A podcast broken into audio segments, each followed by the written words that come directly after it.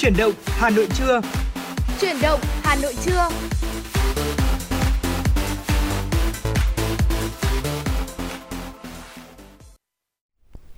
Lê Thông và Thu Minh xin được kính chào quý vị và các bạn. Chúng ta đang cùng đến với chương trình Chuyển động Hà Nội trưa trực tiếp trên kênh ép em chín sáu MHz của Đài Phát thanh Truyền hình Hà Nội.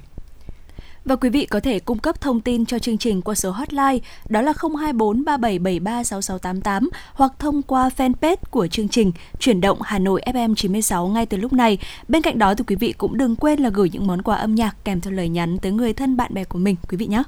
Dạ vâng ạ, Thu Minh thân mến ạ, trong những ngày mà mùa thu như thế này, đặc biệt là trong những ngày Hà Nội của chúng ta đang thực hiện giãn cách xã hội thì Thu Minh nhớ điều gì nhất ạ? Ừ, à, đây là một cái câu hỏi mà được hỏi đi hỏi lại rất nhiều, nhiều lần, lần. Vâng ạ, trong chương trình. Và có lẽ là uh, trong những cái ngày Hà Nội giãn cách như thế này thì uh, có rất nhiều thứ để chúng ta nhớ, nhưng mà nhớ nhất đối với Thu Minh có lẽ là không khí ở những quán trà đá vỉa hè anh Thông ạ. À, còn anh Thông thì sao ạ? Ừ. Tôi thì uh, nhớ cũng rất nhiều thứ giống như Thu Minh. Uh, có thể là tôi cũng nhớ những âm thanh của quán trà đá vỉa hè, nơi mà chúng ta vẫn thường hay hàn huyên với nhau những câu chuyện, đúng không ạ? Dạ. Thế nhưng mà tôi còn nhớ một trong số những uh, mùi vị rất thơm, rất đặc trưng của mùa thu Hà Nội và rất đặc trưng trong ký ức của nhiều người. Dạ. Đó chính là quả thị, Thu Minh ạ. Dạ. uh, Thông thường thì theo lẽ mọi năm thì thời điểm này thì trên các gánh hàng rong ở trên phố ạ, thì những quả thị cũng đã bắt đầu xuống phố. Dạ. Và những lúc đó thì tôi có cảm giác là lòng mình lắng lại và muốn ùa về ký ức của tuổi thơ. Mùa thu thì luôn là mùa gợi cho chúng ta những cảm giác man mác như vậy, và quả thị cũng chính là một trong số những loại quả hiện diện trong tình yêu thương của chúng ta, nhất là khi mà tình yêu thương gia đình trong thời điểm này cũng đang là một vấn đề mà rất nhiều người có thể quan tâm, có thể muốn chia sẻ. Tuy nhiên là năm nay thì chúng ta chưa được cầm những quả thị trên tay, cho nên đó cũng hơi thiếu vắng một chút gì đó bóng dáng của mùa thu, đúng không ạ? Dạ vâng ạ, anh Thông nhắc tới quả thị thì trong đầu của Thu Minh cũng đã hình dung ra được mùi hương của nó như ừ. thế nào. Và đúng là đó là một cái mùi hương rất là quen thuộc trong mùa thu ở Hà Nội.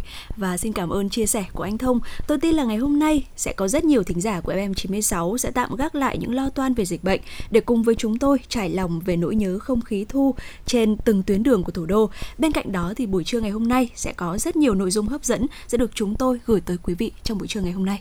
Dạ vâng ạ, còn ngay bây giờ thì chúng ta sẽ cùng đến với một giai điệu âm nhạc, một ca khúc về mùa thu thưa quý vị, qua tiếng hát của Minh Quân, ca khúc Mùa Thu Vàng.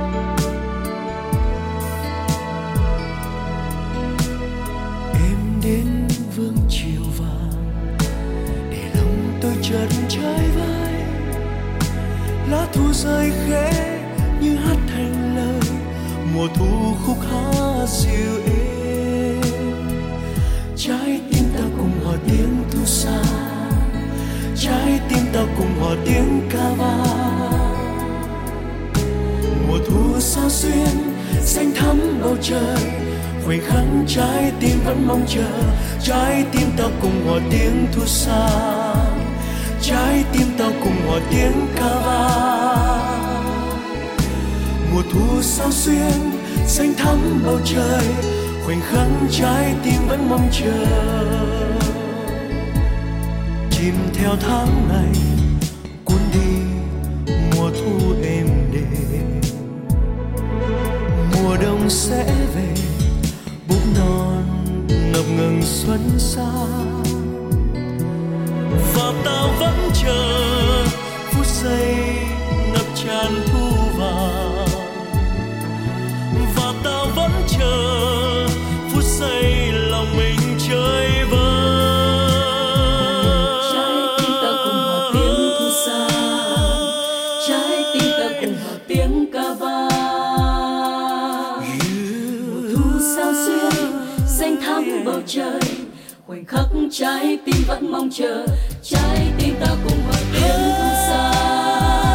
trái tim tao cùng hòa tiếng ca vang. Mùa thu sao xuyên xanh thắm bầu trời, khoảnh khắc trái tim vẫn mong chờ. Trái tim ta cùng hòa tiếng thu xa, trái tim ta cùng hòa tiếng ca vang. Thu sao xuyên xanh thắm bầu trời, khoảnh khắc trái tim vẫn mong chờ. Trái tim ta cùng hòa tiếng thu xa, trái tim ta cùng hòa tiếng ca vang. Mùa thu sao xuyên xanh thắm bầu trời, khoảnh khắc trái tim vẫn mong chờ.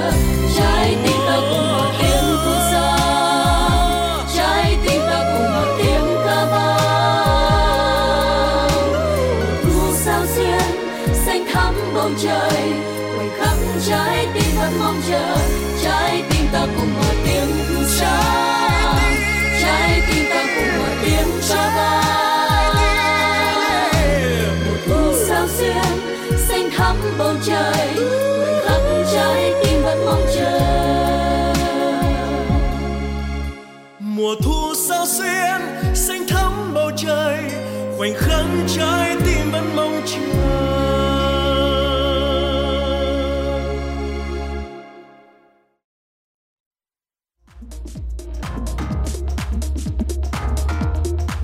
Quý vị và các bạn đang trên chuyến bay mang số hiệu ép em chín sáu. Hãy thư giãn, chúng tôi sẽ cùng bạn trên mọi cung đường. Hãy giữ sóng và tương tác với chúng tôi theo số điện thoại không hai bốn ba bảy bảy ba sáu sáu tám tám.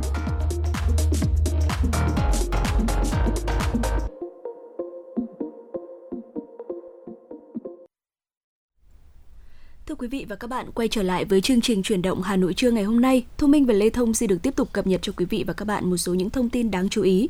Vừa qua, Bộ Y tế đã có công văn về việc làm rõ giá công bố máy thở theo thông tin phản ánh của truyền thông, mạng xã hội. Theo đó, Bộ Y tế nhận được thông tin phản ánh máy thở Model em vê hai nghìn e vê o năm do Mekix, xê i ô Hàn Quốc được Công ty Cổ phần Đầu tư và Phát triển Y tế An Sinh công khai giá trên cổng thông tin điện tử là chín trăm sáu mươi phẩy năm triệu đồng trên một chiếc. Tuy nhiên, theo nguồn tin trên, tại cùng thời điểm báo giá, cùng loại, cùng hãng, model máy thở trên do phía công ty cung cấp cho các đơn vị lại là bốn trăm năm mươi lăm triệu đồng trên một chiếc. Theo Bộ Y tế, chênh lệch giá này nếu có là quá lớn, làm ảnh hưởng đến việc tra cứu, lập kế hoạch của các đơn vị mua sắm và giảm hiệu quả của công ty công khai giá. Trước đó, Bộ Y tế đã có văn bản hướng dẫn việc thực hiện công khai giá và chủ thể thực hiện công khai giá chịu trách nhiệm về giá niêm yết là giá bán do chủ thể thực hiện công khai giá quyết định, kèm với thông tin về cấu hình, tính năng kỹ thuật và thuế, phí các dịch vụ cơ bản tương ứng. Ngoài ra, có các thông tin liên quan như giá linh kiện, phụ kiện thay thế chính, giá dịch vụ bảo trì sau bảo hành. Trước tình hình dịch bệnh covid mười chín đang diễn biến phức tạp, toàn bộ hệ thống chính trị trên cả nước đang tập trung cho công tác phòng chống dịch. Bộ Y tế đề nghị Công ty An Sinh khẩn trương, nghiêm túc rà soát và có báo cáo giải trình rõ lý do công bố giá cao đột biến. Nếu quá ngày mười ba tháng tám, Công ty An Sinh không có giải trình, Bộ Y tế sẽ tạm dừng tài khoản thông tin công bố giá của công ty trên cổng điện tử công khai giá trang thiết bị y tế. Thưa quý vị, năm học hai nghìn không trăm hai mươi mốt hai nghìn không trăm hai mươi hai, ngành bảo hiểm xã hội phấn đấu thu hút một trăm phần trăm các em học sinh sinh viên tham gia bảo hiểm y tế, giúp thế hệ tương lai tiếp cận được và thụ hưởng những lợi ích từ hệ thống an sinh xã hội. Để có thể đạt được mục tiêu đề ra, các cơ quan chức năng đã phối hợp triển khai nhiều giải pháp để phát triển bảo hiểm y tế học sinh sinh viên. Để có thể khắc phục những vướng mắc khó khăn hướng tới mục tiêu thu hút một trăm phần trăm học sinh sinh viên tham gia bảo hiểm y tế năm học này, Phó Giám đốc Bảo hiểm xã hội thành phố Hà Nội Vũ Đức Thuật cho biết, ngành bảo hiểm xã hội của thủ đô đang tập trung tuyên truyền, phổ biến chính sách bảo hiểm y tế đến với đông đảo phụ huynh, học sinh, sinh viên trên địa bàn. Trước thềm năm học mới, các cơ quan bảo hiểm xã hội cử cán bộ phối hợp hỗ trợ các nhà trường trong việc triển khai chính sách bảo hiểm y tế đến học sinh, sinh viên. Còn theo Phó Tổng Giám đốc Bảo hiểm xã hội Việt Nam Phạm Lương Sơn, đơn vị vừa có văn bản yêu cầu bảo hiểm xã hội các tỉnh, thành phố cần tiếp tục phối hợp với ngành giáo dục và đào tạo, hướng dẫn triển khai công tác bảo hiểm y tế học sinh, sinh viên, giao chỉ tiêu cho từng cơ sở giáo dục. Kết quả triển khai chính sách chính là tiêu chí để đánh giá thi đua và khen thưởng của các nhà trường. Công tác truyền thông về bảo hiểm y tế học sinh, sinh viên cũng sẽ được tổ chức linh hoạt bằng nhiều hình thức. Chi hội doanh nghiệp khu công nghệ cao thành phố Hồ Chí Minh vừa có văn bản kiến nghị Ban quản lý khu công nghệ cao thành phố về phương án thí điểm cho người lao động đã tiêm mũi một vaccine ngừa covid mười chín đi từ nhà đến nơi làm việc.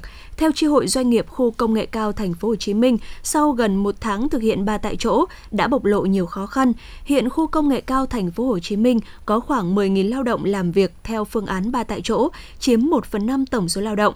Theo các doanh nghiệp ở khu công nghệ cao thành phố, thực hiện phương án ba tại chỗ, một cung đường hai địa điểm phát sinh chi phí rất lớn. Hơn nữa, chỉ duy trì khoảng hai mươi đến ba mươi phần trăm lao động làm việc. Trong khi đó, doanh nghiệp rất cần lao động có tay nghề cao bổ sung vào lực lượng lao động để phục hồi quy mô sản xuất và góp phần duy trì chuỗi cung ứng. Từ thực tế trên, Chi hội doanh nghiệp khu công nghệ cao thành phố Hồ Chí Minh đề xuất trong vòng mười bốn ngày, từ ngày mười sáu tháng tám đến ngày ba mươi tháng tám năm hai nghìn không trăm hai mươi mốt, cho phép triển khai thí điểm người lao động đi làm từ nhà, trước mắt do công ty Intel Products Việt Nam và công ty DataLogic Việt Nam thực hiện. Doanh nghiệp chọn người lao động có tay nghề cao, vị trí cốt cán và có ý thức kỷ luật cao, đã được tiêm vaccine mũi một ngừa covid mười chín, nhà ở đảm bảo cách biệt, số lượng lao động được phép thí điểm không quá ba trăm người. Theo các chuyên gia y tế, để có thể chiến thắng đẩy lùi đại dịch covid mười chín thì vaccine là một giải pháp căn bản. Tuy nhiên, thực tế trên thế giới cũng như tại nước ta đã ghi nhận các trường hợp dù đã được tiêm vaccine phòng covid mười chín, song vẫn nhiễm bệnh. Chia sẻ về vấn đề này, tiến sĩ bác sĩ Lê Quốc Hùng, trưởng khoa Bệnh nhiệt đới Bệnh viện Chợ Rẫy cho biết, trong thực tế thì đã ghi nhận các trường hợp người đã tiêm vaccine phòng covid mười chín bị mắc covid mười chín. Với những trường hợp này thì có hai khả năng. Thứ nhất thì đây là những trường hợp đặc thù có tỷ lệ vô cùng hiếm dù đã được tiêm vaccine phòng covid mười chín, tuy nhiên thì cơ thể không tạo ra kháng thể. Đối với những trường hợp này thì người đã được tiêm vaccine cũng sẽ phải đối mặt với những mối nguy hiểm như là người chưa từng tiêm vaccine và vẫn có nguy cơ mắc bệnh. Thứ hai là cơ thể tạo ra kháng thể nhưng lượng kháng thể lại không đủ để có thể chống lại sự xâm nhập của dịch bệnh. Và đối với những trường hợp này thì sau một khoảng thời gian ngắn, cơ thể sẽ tạo ra đủ lượng kháng thể và lượng kháng thể này sẽ được tạo ra đủ để vượt qua tình trạng bệnh nặng. Từng chia sẻ về vấn đề này thì giáo sư tiến sĩ Đặng Đức Anh, Viện trưởng Viện Vệ sinh Dịch tễ Trung ương cũng cho biết là không có một loại vaccine nào có hiệu lực bảo vệ một trăm phần trăm, nghĩa là sau tiêm chủng thì vaccine vẫn còn một tỷ lệ nhất định những trường hợp đã được tiêm có thể vẫn bị mắc bệnh. Vaccine phòng covid mười chín ngoài tác dụng giảm số người nhiễm virus thì còn giúp làm giảm số trường hợp bị biến chứng nặng do mắc bệnh, giảm số người phải nhập viện điều trị do bệnh nhẹ và giảm nguy cơ tử vong. Dự kiến trong tuần này sẽ có thêm gần hai trăm mười tám nghìn liều vaccine phòng covid mười chín của Pfizer về Việt Nam. Trước đó, tại cuộc họp khẩn trực tuyến về phòng chống dịch covid mười chín diễn ra sáng ngày hai tháng tám, Bộ trưởng Bộ Y tế Nguyễn Thanh Long cho biết, trong quý ba năm hai nghìn không trăm hai mươi mốt, số lượng vaccine về có thể chưa nhiều, nhưng tới quý bốn thì dồn dập. Riêng vaccine Pfizer sẽ về Việt Nam khoảng từ bốn mươi bảy đến năm mươi triệu liều. Theo thông tin từ Bộ Y tế, đến nay đã có khoảng hơn mười tám triệu liều vaccine covid mười chín về Việt Nam bằng các nguồn khác nhau. Trong hai tuần lại đây, tiến độ tiêm chủng được đẩy mạnh, trung bình mỗi ngày tiêm gần bốn trăm nghìn mũi. Đến nay, tổng số liều vaccine đã được tiêm là mười một triệu ba trăm bốn mươi mốt nghìn tám trăm sáu mươi tư liều, trong đó tiêm một mũi là mười triệu ba trăm linh năm nghìn bảy trăm sáu mươi hai liều, tiêm mũi thứ hai là một triệu không trăm ba mươi sáu nghìn một trăm linh hai liều. Bộ Y tế cho biết đã có văn bản về dự kiến phân bố vaccine từ nay đến hết năm hai nghìn không trăm hai mươi mốt để các địa phương nắm được số lượng, lên phương án tiêm nhằm bảo đảm tiến độ, trong đó cần phải bảo đảm nguồn vaccine để những người đã tiêm mũi một khi đến thời hạn được tiêm mũi hai. Dạ vâng, thưa quý vị, đó là những tin tức mà chúng tôi vừa cập nhật trong đầu giờ của khung chuyển động Hà Nội trưa nay. Bây giờ chúng ta cùng đến với mục vấn đề và bình luận trong chương trình. Thưa quý vị thính giả, những ngày vừa qua thì tình trạng một số đối tượng sẵn sàng thông chốt, thậm chí là có hành vi tông xe, ném gạch đá và hành hung lực lượng chức năng tại những chốt kiểm soát phòng chống dịch covid mười chín đã diễn ra. Phải chăng thì chế tài xử lý đối với những hành vi này đang không đủ sức răn đe? Đây cũng là nội dung tiếp theo mà chúng tôi sẽ đề cập cùng với quý vị thính giả trong chương trình chuyển động Hà Nội trưa nay. Dạ vâng, trước tiên thì chúng tôi xin điểm lại những sự việc đáng chú ý. Mới đây, lực lượng chức năng làm nhiệm vụ kiểm soát phòng chống dịch cô vít mười chín tại khu vực gần làng văn hóa các dân tộc Việt Nam phát hiện một xe taxi đang lưu thông hướng Hòa Bình, Hà Nội, bỗng nhiên dừng lại cách chốt kiểm soát vài chục mét. Khoảng vài phút sau, một nam thanh niên mở cửa xe taxi bước xuống tiến về chốt kiểm soát. Vừa bước lại gần, đối tượng nhặt lấy hòn gạch, chửi bới, yêu cầu chốt kiểm soát mở chốt để xe lưu thông, đồng thời ném thẳng gạch vào tổ công tác đang làm nhiệm vụ. Các thành viên trong chốt kiểm soát đã nhanh chóng khống chế đối tượng, kiểm tra xe taxi. Tổ công tác phát hiện trên xe chở gỗ nhiều chủng loại khác nhau. Lái xe taxi tường, tường trình nhận chở khách trên và không quen biết đối tượng vi phạm. Đối tượng được làm rõ là Nguyễn Văn Phi, sinh năm một nghìn chín trăm chín mươi hai, ở huyện Cẩm Giàng, Hải Dương. Chốt kiểm soát đã bàn giao đối tượng và tang vật đến Công an huyện Thạch Thất, Hà Nội để xử lý. Dạ vâng thưa quý vị, còn trước đó thì Công an quận Cầu Giấy, thành phố Hà Nội cũng đã tạm giữ đối tượng Nguyễn Quang Tú sinh năm hai nghìn không trăm lẻ hai ở huyện Đan Phượng, thành phố Hà Nội vì đối tượng này đã có hành vi điều khiển xe máy thông chốt làm bị thương một chiến sĩ cảnh sát tại chốt kiểm soát phòng chống dịch cô vít mười chín trên địa bàn quận. Tại cơ quan công an thì Tú đã khai là shipper tự do do lo sợ bị phạt vì vi phạm quy định phòng chống dịch, thế nên khi thấy lực lượng chức năng ra tín hiệu dừng xe để kiểm tra thì Tú đã bất chấp tăng ga và sau đó lao thẳng vào người thượng úy công an để bỏ chạy. Điều này đã khiến chiến sĩ này bị thương khá nặng. Dạ vâng ạ, đây chỉ là một trong số rất nhiều những ví dụ về các vi phạm trong phòng chống dịch bệnh mà chúng ta phải chứng kiến trong những ngày Hà Nội đang căng mình chống dịch. Và câu hỏi được đặt ra ở đây đó là phải chăng chế tài xử lý đối với hành vi này đang không đủ sức gian đe? Dạ vâng, và thưa quý vị thân mến, để giúp cho quý vị thính giả có được cái nhìn rõ hơn về vấn đề này, trong mục vấn đề và bình luận ngày hôm nay, chúng tôi Chuyển động Hà Nội sẽ kết nối cùng với luật sư Nguyễn Thị Bích Hạnh, trưởng văn phòng luật sư Hạnh Nguyễn, đoàn luật sư thành phố Hà Nội. Ngay sau đây chúng tôi xin được kết nối cùng với luật sư ạ. Alo. Alo. Vâng ạ, chương trình Chuyển động Hà Nội xin được chào luật sư. Luật sư có thể nói to một chút để chúng ta cùng nghe rõ tín hiệu của chương trình ạ. Rồi, xin chào em xê, xin chào các khán thính giả của chương trình Chuyển động Hà Nội. Vâng ạ, thưa luật sư, là đầu tiên thì uh, luật sư có thể cho biết là về góc độ pháp lý thì việc không tuân thủ những quy định phòng chống dịch bệnh theo uh, chỉ thị số mười sáu của chính phủ có thể bị xử phạt như thế nào, nhất là những hành vi gần đây chúng ta thấy ví dụ như là thông chốt kiểm soát dịch bệnh chẳng hạn ạ? À, vâng, à, cái theo quy định của chính phủ thì cái chỉ thị số mười sáu được ban hành từ ngày ba mươi mốt tháng ba năm hai nghìn không trăm hai mươi. À, riêng ở Hà Nội thì Sở Tư pháp cũng đã ban hành một cái văn bản rất mới từ ngày hai mươi tư tháng bảy năm hai nghìn không trăm hai mươi mốt, đó là văn bản một nghìn chín trăm chín mươi sáu về việc là tuyên truyền một số các quy định để người dân tuân thủ trong cái thời gian thực hiện giãn cách, và cũng quy định rõ mức xử phạt à, đối với những cái hành vi mà vi phạm chỉ thị mười sáu. À, thì cụ thể à, ví dụ như là cái hành vi mà à, người mà không đeo khẩu trang nơi công cộng hoặc không giữ khoảng cách khi tiếp xúc thì bị phạt tiền tối đa đến ba triệu đồng. À, còn với những cái hành vi mà À, như em xê vừa nói, ví dụ như là à, thông chốt này, hoặc là cố tình vi phạm, ví dụ như là trong cái thời gian trong những cái vùng mà không được phép qua lại, những cái người mà không không không không được phép ấy, vâng, thì cũng, cũng sẽ bị xử phạt à, cái mức nếu mà chưa đến mức vi phạm hình sự, chưa đến mức khởi tố tố theo quy định của Bộ luật hình sự thì sẽ bị phạt hành chính. Thì dạ, ở đây à, tùy vào mức độ vi phạm thì có thể là à, bị xử phạt, ví dụ như là với những cá nhân thì có thể bị phạt à, đến tối đa là đến à, hai mươi triệu đồng.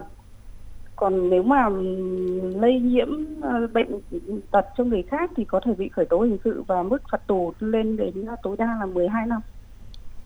Dạ vâng ạ, à, chúng ta còn thấy là manh động hơn, nhiều đối tượng còn ngang nhiên thông chốt kiểm soát dịch cô vít mười chín và cản trở cái quá trình thi hành công vụ của lực lượng chức năng.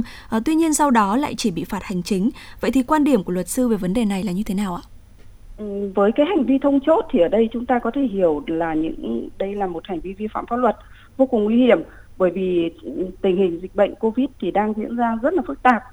À, khi mà mọi người đang cố gắng gồng mình để chống dịch thì cũng có một số bộ phận, À, một số người dân đã không chấp hành à, các biện pháp phòng chống và đã có cái hành vi là cái cố tình đi qua những cái chốt kiểm dịch mà không được phép đi qua. Thì ở đây cũng như đã nói ở trên, nếu như hành vi chưa đến mức khởi tố hình sự thì sẽ bị à, xử phạt hành chính, chứ không phải là thông chốt chỉ có xử phạt hành chính. Bởi vì nếu như cái người mà mà mà đi qua chốt đó mà trong mình nhiễm Covid và để lây ra cộng đồng thì có thể bị truy cứu theo điều hai trăm bốn mươi Bộ luật hình sự hai không một năm và sửa đổi hai không một bảy, đó là tội làm lây lan dịch bệnh truyền nhiễm nguy hiểm cho người khác. Vâng. Và cái mức phạt tù đối với tội này tối đa là mười hai năm. Dạ. Thế còn trong trường hợp mà cái việc người ta cố tình thông chốt mà đã có cái hành vi là chống người thi hành công vụ, là những cái người mà được uh, giao cho cái thẩm quyền là trông giữ cái chốt đó, thì cái hành vi chống người thi hành công vụ này cũng có thể bị xử phạt uh, về hành chính thì có thể phạt từ hai triệu đến ba triệu đồng. Còn nếu mà nghiêm trọng hơn nữa thì cũng có thể bị khởi tố uh, theo quy định của Bộ luật hình sự là điều ba trăm tám mươi và mức phạt tù tối đa lên đến bảy năm. Vâng ạ, à, xin cảm ơn những chia sẻ vừa rồi của luật sư. Một vài những thông tin rất là ngắn ngủi mà quý vị thính giả cũng đã vừa lắng nghe đến từ uh, luật sư trong chương trình ngày hôm nay. Thì chúng tôi cũng uh, rất mong quý vị thính giả thông qua đó có thể tuyên truyền thêm cho những người thân yêu và bạn bè của mình. Đặc biệt chúng ta hãy cùng nhau lên án những đối tượng đang chống đối việc thi hành công vụ của các cơ quan chức năng tại các chốt kiểm soát dịch bệnh covid mười chín. Một lần nữa chúng tôi xin được cảm ơn luật sư Nguyễn Thị Bích Hạnh, trưởng văn phòng luật sư Hạnh Nguyễn đến từ Đoàn luật sư thành phố Hà Nội đã dành thời gian kết nối cùng với chương trình Chuyển động Hà Nội. Xin được cảm ơn chị rất nhiều ạ. Dạ vâng, thưa quý vị thính giả thân mến, một ít những góc nhìn đến từ chuyên gia để chúng ta cùng thấy rằng việc chúng ta vi phạm các quy định phòng chống dịch chính là điều đã vi phạm về hành chính cũng như là vi phạm về luật pháp theo quy định về phòng chống bệnh truyền nhiễm ở Việt Nam. Tuy nhiên thì như quý vị cũng biết là thời gian qua thì có rất nhiều những đối tượng manh động như vậy. Và bản thân tôi khi đi trên đường thì tôi cũng thấy rằng là cũng còn một số ít những đối tượng khi mà bị lực lượng chức năng yêu cầu là dừng xe để có thể kiểm tra thì họ đã quay đầu để có thể trốn tránh. Có lẽ rằng là những hành vi như vậy thì cũng có thể xuất phát từ hai lý do. Thứ dạ. nhất đó là họ biết rằng là mình không có đủ giấy tờ cho nên đã quay đầu lại. Thứ hai là những đối tượng đang có những vấn đề nào đó liên quan đến việc là phạm tội, cho nên họ đã quay đầu bỏ trốn và cũng gây ra nhiều hệ lụy rất là đáng tiếc. Chúng tôi cũng mong rằng là những hiện tượng như thế này trên địa bàn thành phố sẽ được giảm dần và chúng ta sẽ cùng nhau chung tay phòng chống dịch bệnh covid mười chín một cách tích cực và tốt hơn. Còn bây giờ thì chúng ta sẽ cùng thay đổi không khí một chút. Dạ. Thu Minh thân mến ạ, ừ. bạn sẽ lựa chọn ca khúc tiếp theo để phát trong chương trình hôm nay là ca khúc nào? Dạ, tiếp theo đây thì sẽ là một ca khúc mà như mọi năm tầm này nó sẽ rất là hợp với không khí ừ. của những cái ngày này ạ. Đó chính là ca khúc Mùa Thu Ngày Khai Trường. Dạ vâng, và có lẽ ngay bây giờ chúng ta sẽ cùng sống lại những giây phút của những ngày thu tháng tám, những ngày khai trường quý vị nhé. Chúng ta sẽ cùng lắng nghe ca khúc Mùa Thu Ngày Khai Trường qua tiếng hát của Tô Cải. Hãy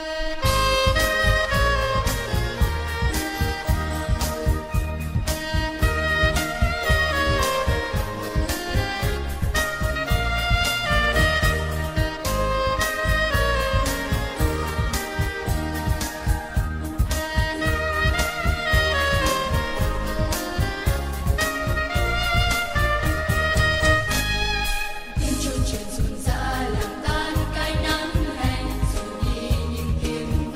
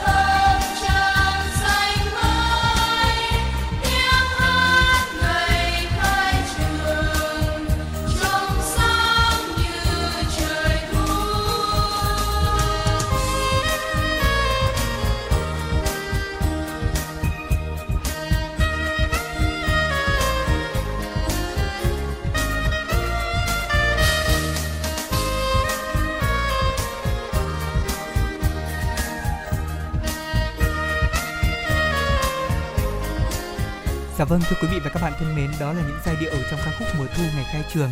Không biết lúc này thì quý vị thính giả chúng ta nghe những giai điệu này, à, quý vị có thấy thân quen hay không? Thế nhưng riêng đối với cá nhân Lê Thông và Thu Minh thì nãy giờ hai anh em ngồi trong phòng thu cũng dạ. đang nhớ về những ngày mà tựu trường của mình. Dạ vâng ạ, có thể nói là khi mà cái bài hát này nổi lên thì đúng là rất nhiều những cái ký ức về ngày khai trường, về rất nhiều những cái ngày khai trường nó ùa về đối với mình. Và mặc dù là uh, trải qua mười hai năm học với mười hai cái ngày khai giảng, thế nhưng mà cái ngày khai giảng nào mình cũng có một cái cảm xúc, một cái cảm giác háo hức, mong đợi nhất định. Uh, tại vì sao mà Lê Thông lại chọn chủ đề ngày hôm nay một phần liên quan đến mùa thu và đến ngày khai trường và với ca khúc này? Tại vì là như quý vị cũng biết là đã nhiều năm qua đi thì trong mỗi một dịp khai trường thì có lẽ là tiếng trống trường cùng với ca khúc này luôn là những ca khúc mở đầu cho các buổi lễ khai giảng. Dạ. Ở đây cũng là một trong số những cảm xúc mà Lê Thông muốn truyền năng lượng đến quý vị thính giả. Tại vì rất nhiều các em học sinh, rất nhiều các bậc phụ huynh thậm chí còn chia sẻ với chương trình rằng là à, đã từ rất lâu rồi thì họ không có cảm giác được đến trường, ừ, không có cảm dạ. giác được nghe tiếng thầy cô bạn bè, hoặc là đơn giản hơn là không được nghe tiếng trống trường. Và nhất là trong những ngày mà chúng ta thấy rằng là có nhiều trường thậm chí còn bây giờ mới đang thi học kỳ cho học sinh, dạ, vâng hoặc ạ. là có những trường thì đại học chẳng hạn, để các em chuẩn bị bước vào một khóa học mới nhưng lại bắt đầu kỳ học online. Điều này thì cũng gợi lên chúng ta rất nhiều những cảm xúc và khiến cho bản thân Lê Thông lại nhớ về những ngày khai trường trước đó của mình, Thu Minh ạ. Dạ vâng ạ. Và có lẽ là trong tất cả các cái ngày khai trường thì ngày khai trường đầu tiên luôn là cái ngày khai trường đặc biệt nhất. Ở nhà Thu Minh thì có một bạn nhỏ, năm nay bạn ấy vào lớp một, uh, sách vở này rồi thì cặp sách, hộp bút chuẩn bị hết rồi, chỉ có háo hức là được đến trường thôi. Thế nhưng mà cũng do tình hình dịch bệnh căng thẳng cho nên là bây giờ là vẫn đang tạm ở nhà. À, tôi còn nhớ nhất cảm giác đó là được mẹ mình uh, lai xuống hiệu sách và chọn mua những cuốn sách theo năm học. Dạ. Vâng. Sau đó thì mình sẽ về nhà, mình viết tên vào. Uh, viết nhãn vở. Uh, đúng rồi, chính xác. Sau đó thì mình lại còn được bọc bọc vâng vở à. của mình bằng. Ngày đó thì chưa có bọc giấy bóng như bây giờ đâu ạ. Ngày bọc đó giấy. Thì tôi bọc bằng uh, báo. À, à, vâng ạ. Những trang báo cũ thì tôi thường sẽ tận dụng để bọc. Và Thu Minh có biết không, bây giờ nếu như mà nhìn lại những trang vở viết đó tôi vẫn còn giữ đấy, có một số cuốn thì tôi vẫn đang còn giữ, cho đến thời điểm này tôi vẫn còn nhớ lắm. Bọc từng cuốn, có thể là mình bọc không đẹp nhưng mà thích lắm, nâng niu trân trọng nó. Bây giờ thì các em tiện nghi hơn là mình sẽ có những uh, uh, ni lông bọc, đúng không ạ? Dạ, vâng và ạ. Vở thì nhìn sáng loáng ra. Thế ngày xưa thì tôi cũng không có được những quyển vở như thế. Ngày xưa thì chỉ là những quyển vở tập bãi bằng ngày xưa đấy, Thu Minh. Thế dạ. và màu nó cũng không được sáng như tờ a bốn mà chúng ta đang cầm trên tay đâu, mà nó xỉn màu hơn. Thế nhưng mà ô ly cũng không rõ lắm đâu. Ừ. Ngày đó để mà có thể viết chữ đẹp trên uh, tập vở cho những trang đầu tiên thì phải vô cùng nắn nót. Tại vì đấy là quyển vở theo mình suốt cả năm học cơ, không có cơ hội được thay đâu. Thế còn Thu Minh thì sao? Những cái ngày đầu tiên khi mà chuẩn bị khai trường thì tâm trạng của Thu Minh thời điểm đó thế nào? Ừ, ờ, thực ra là cũng chia sẻ với anh Thông về cái kỷ niệm bọc vở đấy ạ. Thì ở cái thời của Thu Minh thì là cũng đã bọc bằng giấy ni lông rồi. Ừ. Thế nhưng mà để đẹp hơn một chút, có những năm mình còn dùng những cái giấy gói quà à. để bọc vào những cái cuốn vở đấy, trông nó cũng rất là đẹp. Đúng và uh, không hiểu sao, thế nhưng mà kể cả là uh, có học giỏi hay là không thì lúc nào vào năm học thì mình cũng phải uh, chuẩn bị, trang bị cho mình những cái cuốn vở thật là đẹp để mình có thể uh, có một cái hành trang tốt hơn để mình bước vào năm học chính mới. Xác. Ngày khai trường còn để lại ấn tượng trong Lê Thông một điều nữa mà Lê Thông rất nhớ này. Đó là ngày cấp một thì tôi được mẹ lai đi mà. Dạ. À, mẹ tôi sẽ đèo tôi đi trên đường và sau đó thì tôi sẽ cầm trên tay lá cờ Tổ quốc ừ, bé dạ xíu ấy. Đấy, vâng. Bao giờ cũng vậy mà. À, lễ khai giảng luôn có một màn đó là vẫy cờ. Dạ, tôi vâng thích ạ. lắm. Vâng à, cầm chiếc cờ trên tay, diện trang phục đẹp nhất, dĩ nhiên là những quần áo mới. Và trong trường hợp không có quần áo mới thì quần áo cũ thì cũng phải là những quần áo mà tôi yêu thích nhất để tôi có thể diện vào cái ngày đó. Tôi có nhớ một năm tôi làm liên đội trưởng của trường. Ừ, thì năm à. đó là tôi sẽ phụ trách là uh, uh, có một cái màn đấy là màn uh, diễu hành chào đón năm học sinh lớp một đấy. À, tôi vâng thì à. thời điểm đó tôi học lớp năm. Thế thì tôi làm nhiệm vụ uh, liên đội trưởng, mà có nghĩa là tôi thổi còi và đón các em vào. À, vinh dự lắm, ngày đó cảm giác rất vinh dự. Uh, bây giờ nghĩ lại thì uh, có lẽ rằng là cũng chính nhờ những năm tháng mà được rèn luyện trong đội thiếu niên tiền phong Hồ Chí Minh từ rất sớm như vậy, và sau đó thì được kết nạp đoàn viên từ rất sớm, tức là từ năm lớp tám tôi đã được kết nạp đoàn rồi. Ừ. Thế cho nên là tôi đã cảm giác là mình yêu thích và trách nhiệm hơn với những công việc tập thể.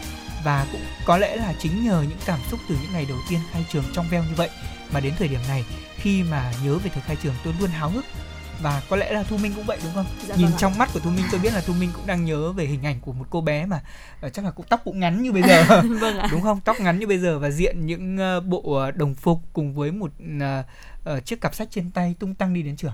Dạ vâng ạ. Và đúng như anh Thông nói là vào các cái lớp ở đầu khối như là lớp một hay là lớp sáu hay là lớp mười thì vào cái ngày khai giảng là sẽ thường được là diễu hành thông qua khán đài và cầm, mỗi bạn bạn sẽ cầm trên tay một cái cờ và vậy. Ừ. Và Thu Minh có một cái may mắn hơn nữa, đấy chính là năm cấp ba thì mình hay được làm em xê. Ừ. Và cả ba năm thì năm nào mình cũng sẽ là được đọc đọc những cái lời giới thiệu để uh, giới thiệu các cái bạn, các cái khối lớp vào và gửi lời chào tới tất cả mọi người. Dạ vâng. Và những cảm xúc mùa thu đó, đặc biệt là những cảm xúc ngày khai trường đó còn làm cho chúng tôi gợi nhắc đến một trong số những đoạn văn mà có thể nói rằng là dạ. tất cả học sinh hầu như ai nghe thấy thôi cũng thấy quen thuộc. Tôi xin đọc một chút để cho quý vị thính giả chúng ta có thể nhớ lại nhé. Hàng năm cứ vào cuối thu, lá ngoài đường rụng nhiều và trên không có những đám mây bàng bạc. Lòng tôi lại nao nức những kỷ niệm hoang mang của buổi tụ trường. Tôi không thể nào quên được những cảm giác trong sáng ấy nảy nở trong lòng tôi như mấy cành hoa tươi mỉm cười giữa bầu trời quang đãng. Những ý tưởng ấy tôi chưa lần nào ghi trên giấy, vì hồi ấy thì tôi không biết ghi vào đâu. Và đặc biệt là mỗi lần ấy tôi thấy những em nhỏ rụt rè, núp dưới bóng mẹ lần đầu tiên đến trường, lòng tôi lại tưng bừng rộn rã. Buổi sáng mai hôm ấy, một buổi mai đầy sương thu và gió lạnh, mẹ tôi âu yếm nắm tay tôi dẫn đi trên con đường làng dài và hẹp. Con đường này tôi đã quen đi lại lắm lần, nhưng lần này tự nhiên tôi thấy lạ. Cảnh vật chung quanh tôi đều thay đổi, vì chính lòng tôi đang có sự thay đổi lớn. Hôm nay tôi đi học. À, có lẽ những cái câu văn cuối này là những cái câu văn mà Thu Minh cảm thấy là thích nhất trong ừ. cái bài Tôi đi học của tác giả Thanh Tịnh, bởi vì cái câu nói là hôm nay tôi đi học nó giống như là một cái sự khởi đầu mới, một cái sự khởi đầu của tri thức. Dạ vâng.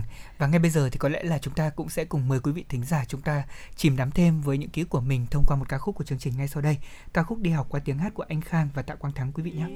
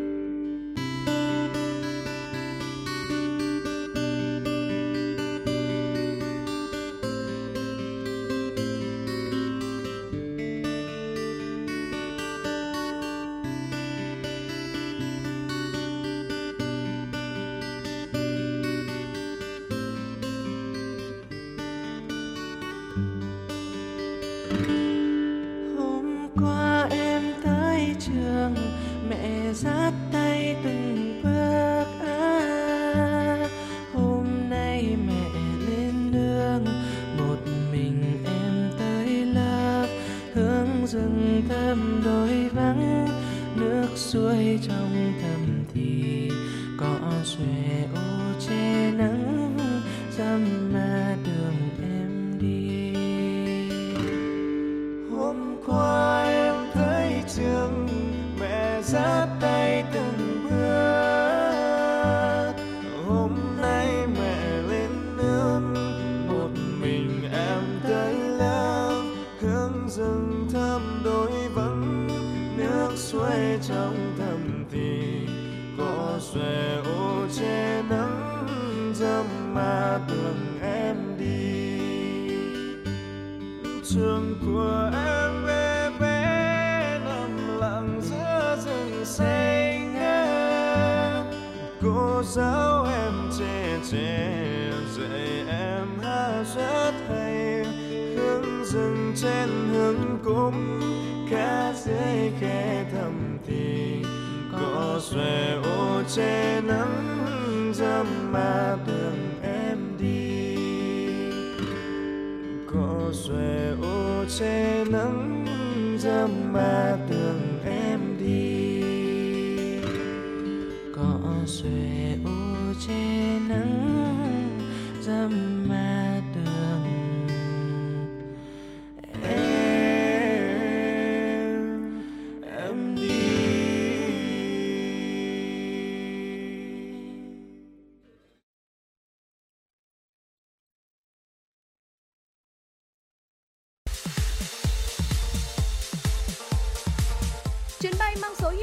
chín sáu chuẩn bị nâng độ cao.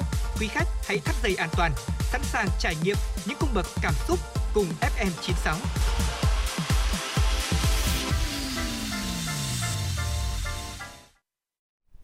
Vâng, thưa quý vị và các bạn thân mến, bây giờ chúng ta cùng tiếp tục chương trình Chuyển động Hà Nội trưa nay cùng với những tin tức mà phóng viên đài chúng tôi vừa thực hiện. Thưa quý vị và các bạn, Cục Việc làm Bộ Lao động Thương binh và Xã hội vừa thông tin, dịch cô vít mười chín bùng phát trên diện rộng, diễn biến phức tạp đã tác động tiêu cực đến việc làm của người lao động. Tính từ đầu năm đến nay, số doanh nghiệp rút khỏi thị trường cao hơn số doanh nghiệp đăng ký thành lập mới. Đặc biệt, từ cuối tháng sáu đến nay, cả nước có chín phẩy chín mươi tư phần trăm doanh nghiệp phải tạm dừng hoạt động, với số lao động tạm ngừng việc lên tới gần bốn triệu người.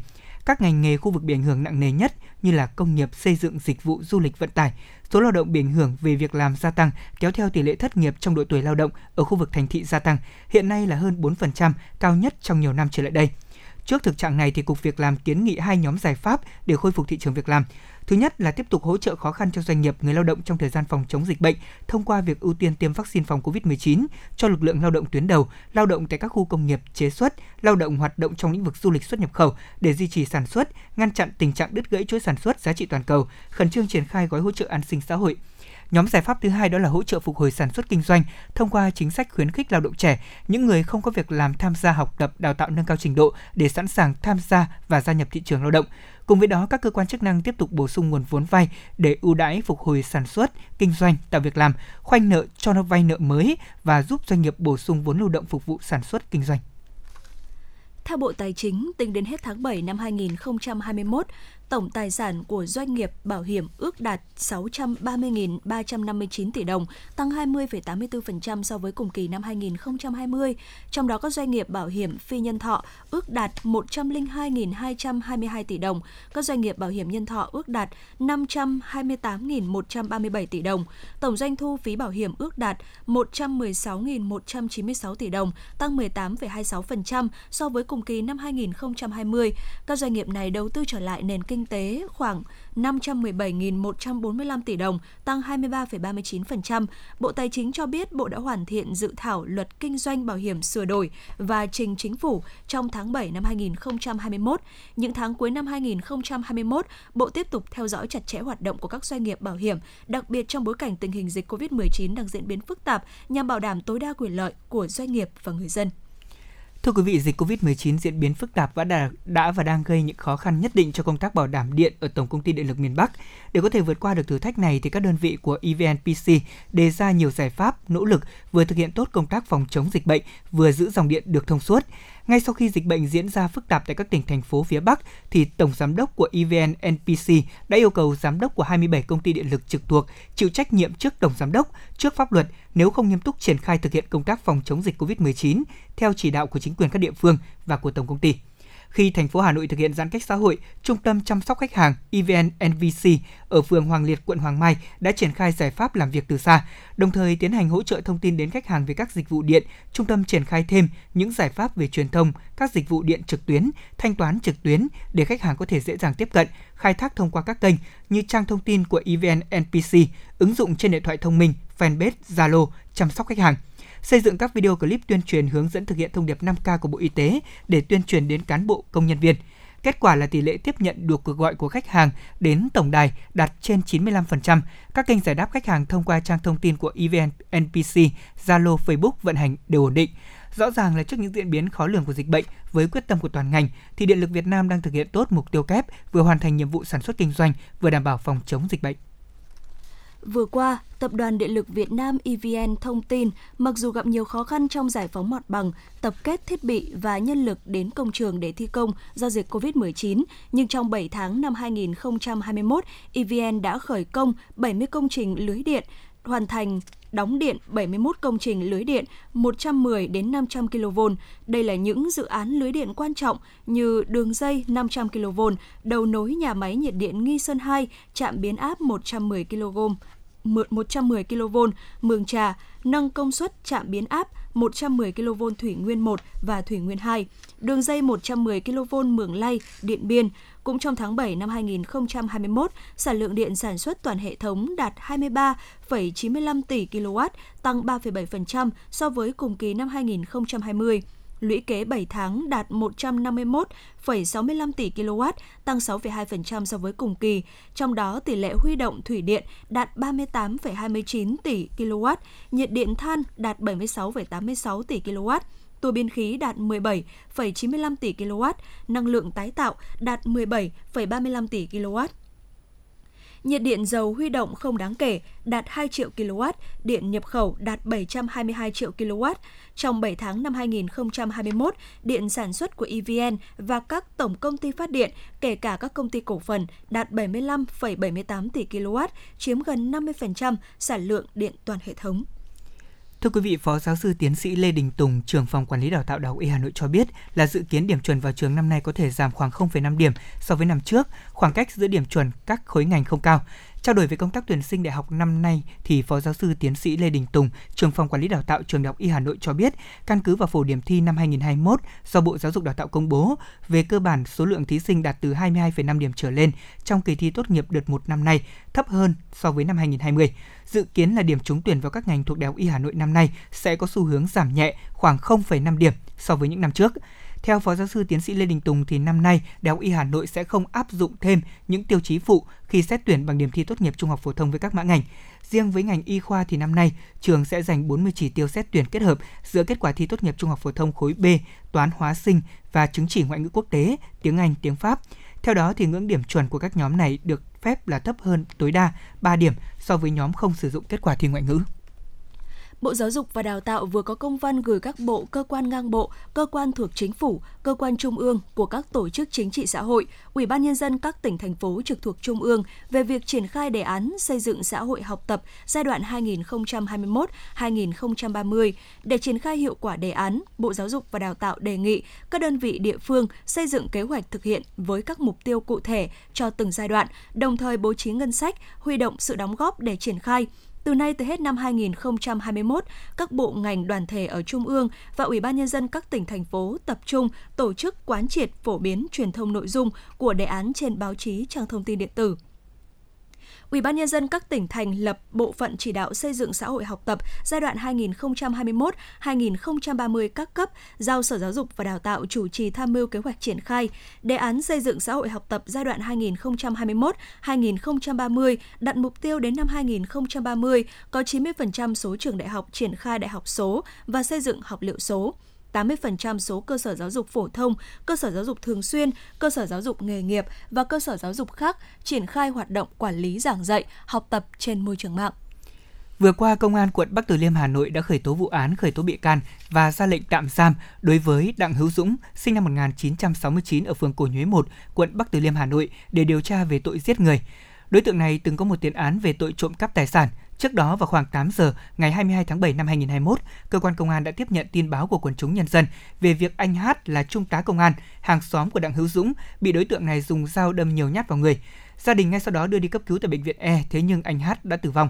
Công an quận Bắc Từ Liêm đã nhanh chóng đến hiện trường điều tra theo quy định. Thông qua vận động, Đặng Hữu Dũng đã đến công an phường Cổ Nhuế một đầu thú và giao nộp hung khí.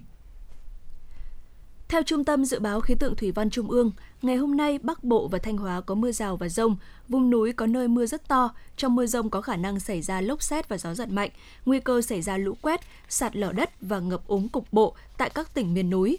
Từ khoảng ngày mười bốn đến ngày mười lăm tháng tám, ở Bắc Bộ có khả năng xảy ra mưa dông trên diện rộng, vùng núi có mưa vừa mưa to, có nơi mưa rất to, Trung Bộ nắng nóng và nắng nóng gay gắt, với nhiệt độ cao nhất phổ biến ba mươi lăm đến ba mươi tám độ, có nơi trên ba mươi tám độ, nắng nóng còn kéo dài đến ngày mười bốn tháng tám, từ ngày mười lăm tháng tám có khả năng giảm dần. Dạ vâng, thưa quý vị và các bạn, đó là những tin tức mà chúng tôi vừa cập nhật trong Chuyển động Hà Nội trưa nay. Còn bây giờ chúng ta sẽ cùng thư giãn ít phút với âm nhạc. Mời quý vị cùng lắng nghe một tác phẩm mới của Phan Mạnh Quỳnh, ca khúc Gặp Gỡ, Yêu Đương và Được Bên Em.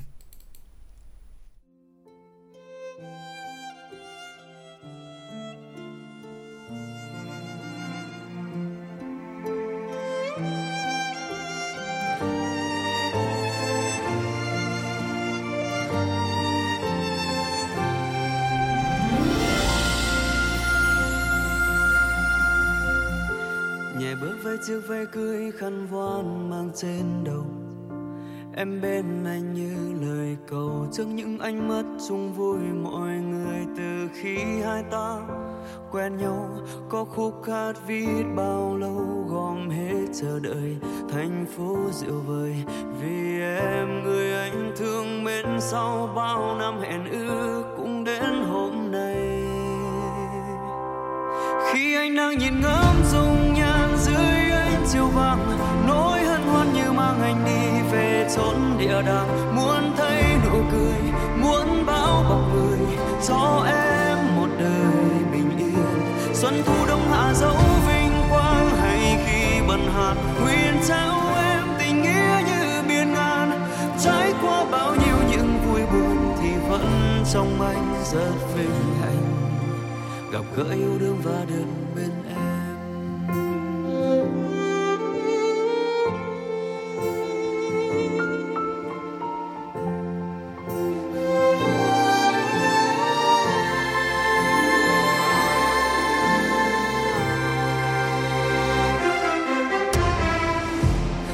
Xa xôi tương lai khi mới chấm quen một người, chỉ biết cứ nhớ khôn nguôi, để rồi từng ngày cháu quan tâm cháu nếp sống cháu cả thanh xuân. Vì yêu thấm thoát đã quá năm năm trên bước đường đời, không chỉ một người thời gian cùng chung đau thương. Ta biết do người sẽ kết tóc sẽ tới. Khi anh đang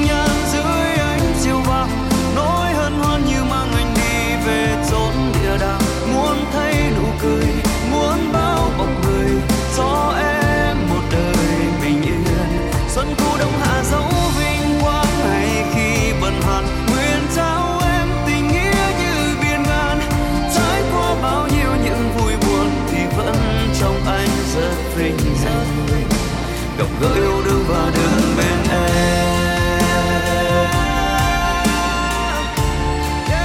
Người thừa biết trái tim anh đầy tiền nắng tên em, đem theo tình yêu ấm áp do anh thêm tin nơi bản thân mình hơn.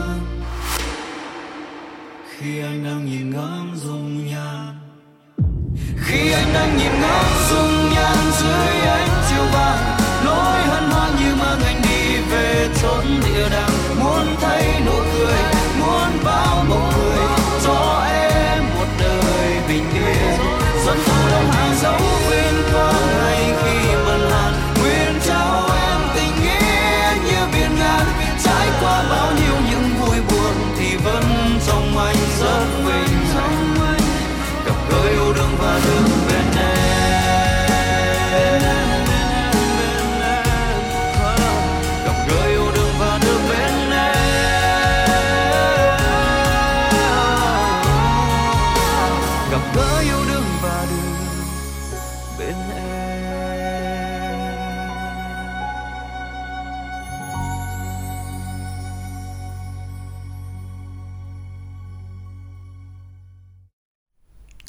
Vâng, thưa quý vị thính giả, bây giờ chúng ta cùng quay trở lại với những tin tức quốc tế mà phóng viên chúng tôi vừa thực hiện. Thưa quý vị và các bạn, Trung tâm Kiểm soát Phòng ngừa Dịch bệnh Mỹ vừa đưa ra hướng dẫn mới khuyến khích phụ nữ mang thai đi tiêm vaccine cô vít mười chín. Khuyến nghị này được đưa ra khi nhiều người bày tỏ nghi ngờ về việc liệu vaccine cô vít mười chín có những ảnh hưởng gì đến thai phụ và con cái của họ sau này hay không. Thông tin chính thức từ xê đê xê Mỹ cho biết, ba loại vaccine cô vít mười chín của Mỹ, đó là Pfizer, Moderna và Johnson and Johnson đều hiệu quả, an toàn tuyệt đối với phụ nữ đang mang thai hoặc là người có ý định mang thai và cả bà mẹ đang cho con bú. Dữ liệu cho thấy là không có nguy cơ sẩy thai tăng lên ở những người được chủng ngừa trong vòng hai mươi tuần đầu của thai kỳ. Và vaccine này thì cũng an toàn với những người được tiêm chủng sau khi mang thai. Trong khi đó, thì nghiên cứu chỉ ra phụ nữ mang thai có nguy cơ bị nhiễm cô vít mười chín nghiêm trọng, thậm chí là có thể tử vong. Thậm chí cô vít mười chín có thể có nguy cơ gây biến chứng đáng kể cho phụ nữ mang thai, bao gồm cả là sinh non. Khuyến cáo được đưa ra khi xuất hiện nhiều thông tin sai lệch về tác dụng phụ của vaccine cô vít mười chín đối với việc mang thai cũng như khả năng sinh sản. Nhiều thai phụ tỏ ra miễn cưỡng khi được tiêm chủng. Khuyến cáo mới của xê đê xê sẽ giúp cho nhiều chị em phụ nữ mang thai yên tâm hơn khi đi tiêm chủng. Số ca mắc cô vít mười chín mới hàng ngày tại Israel đã tăng lên đến hơn sáu nghìn ca, mức cao nhất kể từ tháng hai.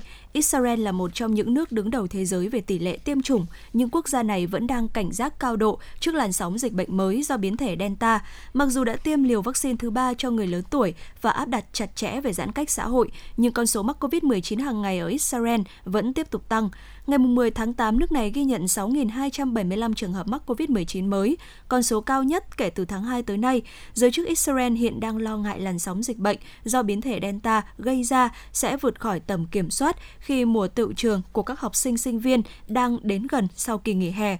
Mặc dù đã có sáu mươi ba phần trăm dân số được tiêm ít nhất một mũi vaccine, song học sinh dưới mười hai tuổi vẫn chưa được tiêm và cũng đang là nhóm đối tượng dễ bị tổn thương nhất. Chưa kể hiện vẫn còn hơn một triệu người trưởng thành dù thuộc diện phải tiêm phòng nhưng vẫn không chịu đi tiêm. Đại sứ quán Ấn Độ tại Hà Nội cho biết sẽ bắt đầu kỷ niệm ngày độc lập lần thứ bảy mươi lăm của Ấn Độ từ ngày mười lăm tháng tám năm hai nghìn không trăm hai mươi mốt thông qua một loạt các sự kiện trực tuyến. Ngày độc lập năm nay sẽ là một ngày đặc biệt khi đánh dấu sự khởi đầu hành trình bảy mươi lăm năm của Ấn Độ với tư cách là một quốc gia hiện đại và độc lập. Theo Đại sứ quán Ấn Độ tại Hà Nội, cùng với chuỗi sự kiện kéo dài cả năm nhằm kỷ niệm bảy mươi lăm năm độc lập của Ấn Độ, một cột mốc quan trọng khác kỷ niệm năm mươi năm thiết lập quan hệ ngoại giao giữa Việt Nam và Ấn Độ vào tháng một năm hai nghìn không trăm hai mươi hai. Là một trong những sự kiện quan trọng trong lễ kỷ niệm, Đại sứ quán Ấn Độ tại Hà Nội sẽ tổ chức một hội thảo trực tuyến đặc biệt về chủ đề Ấn Độ bảy mươi lăm năm vào ngày hôm nay với sự tham gia của đại diện chính phủ Việt Nam, các thành viên trong các cơ quan nghiên cứu, cộng đồng người Ấn Độ và các tổ chức hữu nghị tại Việt Nam để cùng chia sẻ suy nghĩ của họ về chặng đường phát triển của Ấn Độ, thảo luận về các cách thức nhằm tăng cường quan hệ đối tác chiến lược toàn diện Ấn Độ-Việt Nam cũng như những đóng góp cho hòa bình và thịnh vượng ở khu vực và hơn thế nữa. Tổ chức Y tế Thế giới hôm qua đã công bố thử nghiệm ba loại thuốc để điều trị bệnh nhân cô vít mười chín. Theo đó, ba loại thuốc điều trị cô vít mười chín có tên là Artesunate, Imatinib và Infliximab. vê kép hát o khẳng định kết quả nghiên cứu ban đầu cho thấy ba loại thuốc có khả năng làm giảm nguy cơ tử vong ở bệnh nhân nhập viện do cô vít mười chín. Những loại thuốc này đã được sử dụng để điều trị các bệnh khác. Artesunate cho bệnh sốt rét ác tính, Imatinib cho một số bệnh ung thư và Infliximab cho các bệnh liên quan suy giảm hệ miễn dịch. Tổ chức Y tế Thế giới cho biết giai đoạn thử nghiệm có sự tham gia của hàng nghìn nhà nghiên cứu tại hơn sáu trăm bệnh viện ở năm mươi hai quốc gia. Điều này nhằm đánh giá một cách đáng tin cậy về tác dụng của thuốc đối với việc điều trị các bệnh nhân cô vít mười chín. Dạ vâng, thưa quý vị, đó là những thông tin quốc tế mà chúng tôi vừa cập nhật trong chương trình Chuyển động Hà Nội ngày hôm nay. Thưa quý vị và các bạn, trong suốt gần một tiếng đồng hồ đầu tiên của chương trình, chúng ta cũng đã cùng lắng mình với những cảm xúc về mùa thu, có một chút uh, những kỷ niệm man mác về ngày tựu trường. Dạ. Thế thì chúng tôi cũng mong rằng là quý vị và các bạn cũng sẽ tận dụng được quãng thời gian đang giãn cách này của mình để có thể biến mùa thu trong mùa giãn cách của mình dạ. uh, sẽ trở thành một dấu mốc đặc biệt hơn. Nếu như ở đâu đó chúng ta đang còn lo lắng về việc dịch bệnh đang quá căng thẳng, thì quý vị hãy cùng bật tần số ép em chín mươi sáu mê ga héc của chúng tôi để có thể cùng thư giãn cùng với các chương trình của Chuyển động Hà Nội cũng như là các em xê của chương trình. Bây giờ thì có lẽ chúng ta sẽ dành thời gian để mời quý vị và các bạn chúng ta cùng lắng nghe một giai điệu âm nhạc. Chúng tôi muốn mời quý vị và các bạn cùng lắng nghe tiếng hát của Lâm Bảo Ngọc với ca khúc Hương Tình Thân.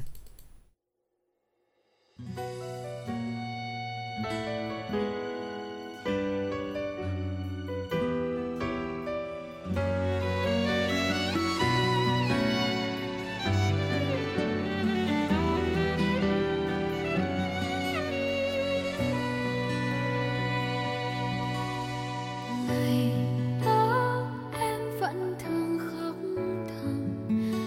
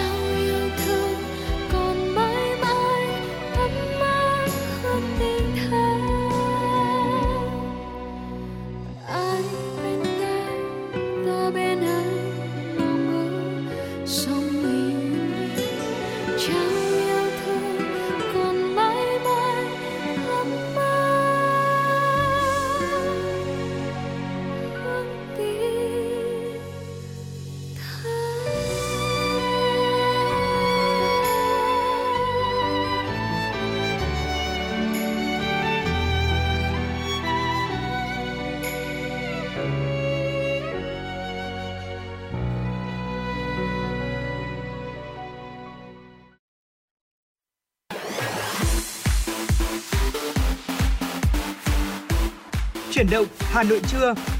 Chuyển động Hà Nội trưa.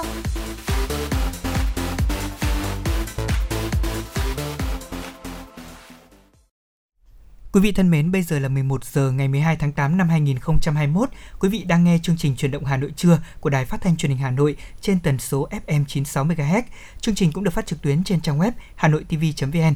Và mở đầu chương trình như thường lệ, chúng tôi xin được tiếp tục chuyển đến quý vị thính giả những thông tin mà phóng viên của đài chúng tôi vừa thực hiện. Thưa quý vị và các bạn, chiều hôm qua, tại trụ sở Chính phủ, Thủ tướng Phạm Minh Chính đã chủ trì hội nghị trực tuyến toàn quốc của Chính phủ với các địa phương đánh giá tình hình phát triển kinh tế xã hội tháng bảy và bảy tháng đầu năm hai nghìn không trăm hai mươi mốt và về công tác phòng chống dịch covid mười chín.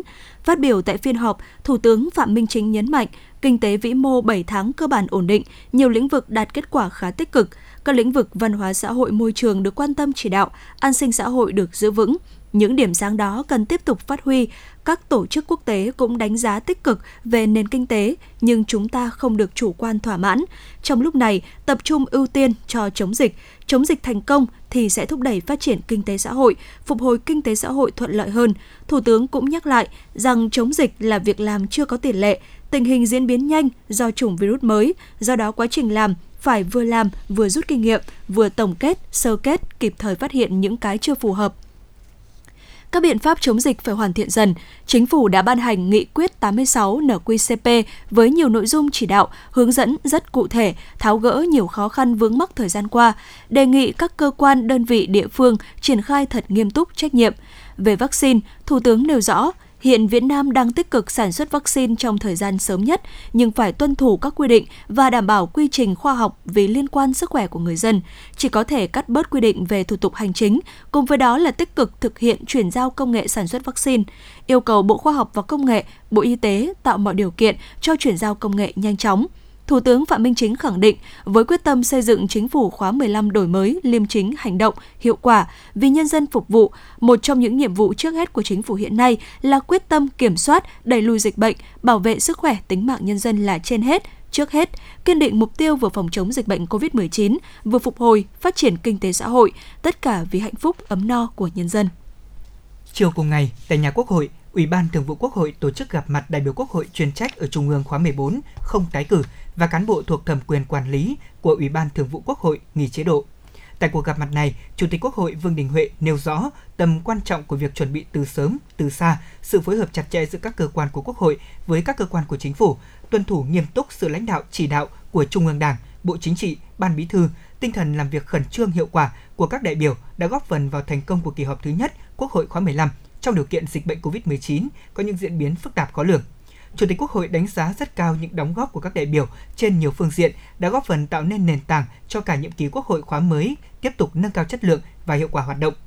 Trong thời gian tới, Chủ tịch Quốc hội cho biết tại phiên họp của Ủy ban Thường vụ Quốc hội tháng tám năm hai không hai mốt có nội dung xem xét cho ý kiến về quy chế khung, quy chế mẫu của Hội đồng Dân tộc và các cơ quan của Quốc hội, trong đó có nội dung thành lập các tiểu ban có sự tham gia theo cơ chế chuyên gia cộng tác viên. Xuất phát từ yêu cầu và đòi hỏi của thực tế, Chủ tịch Quốc hội mong muốn các đại biểu tham gia các tiểu ban hoặc theo hình thức cộng tác viên, chuyên gia, hội đồng nghiên cứu khoa học để tiếp tục cống hiến trí tuệ của mình cho Quốc hội Việt Nam, cho việc tiếp tục đổi mới, hoàn thiện, đáp ứng yêu cầu giai đoạn mới của Quốc hội. Ngày hôm qua, Bộ Công an cho biết đã chính thức đưa vào triển khai toàn quốc phần mềm quản lý công dân vùng dịch trên nền tảng cơ sở dữ liệu quốc gia về dân cư.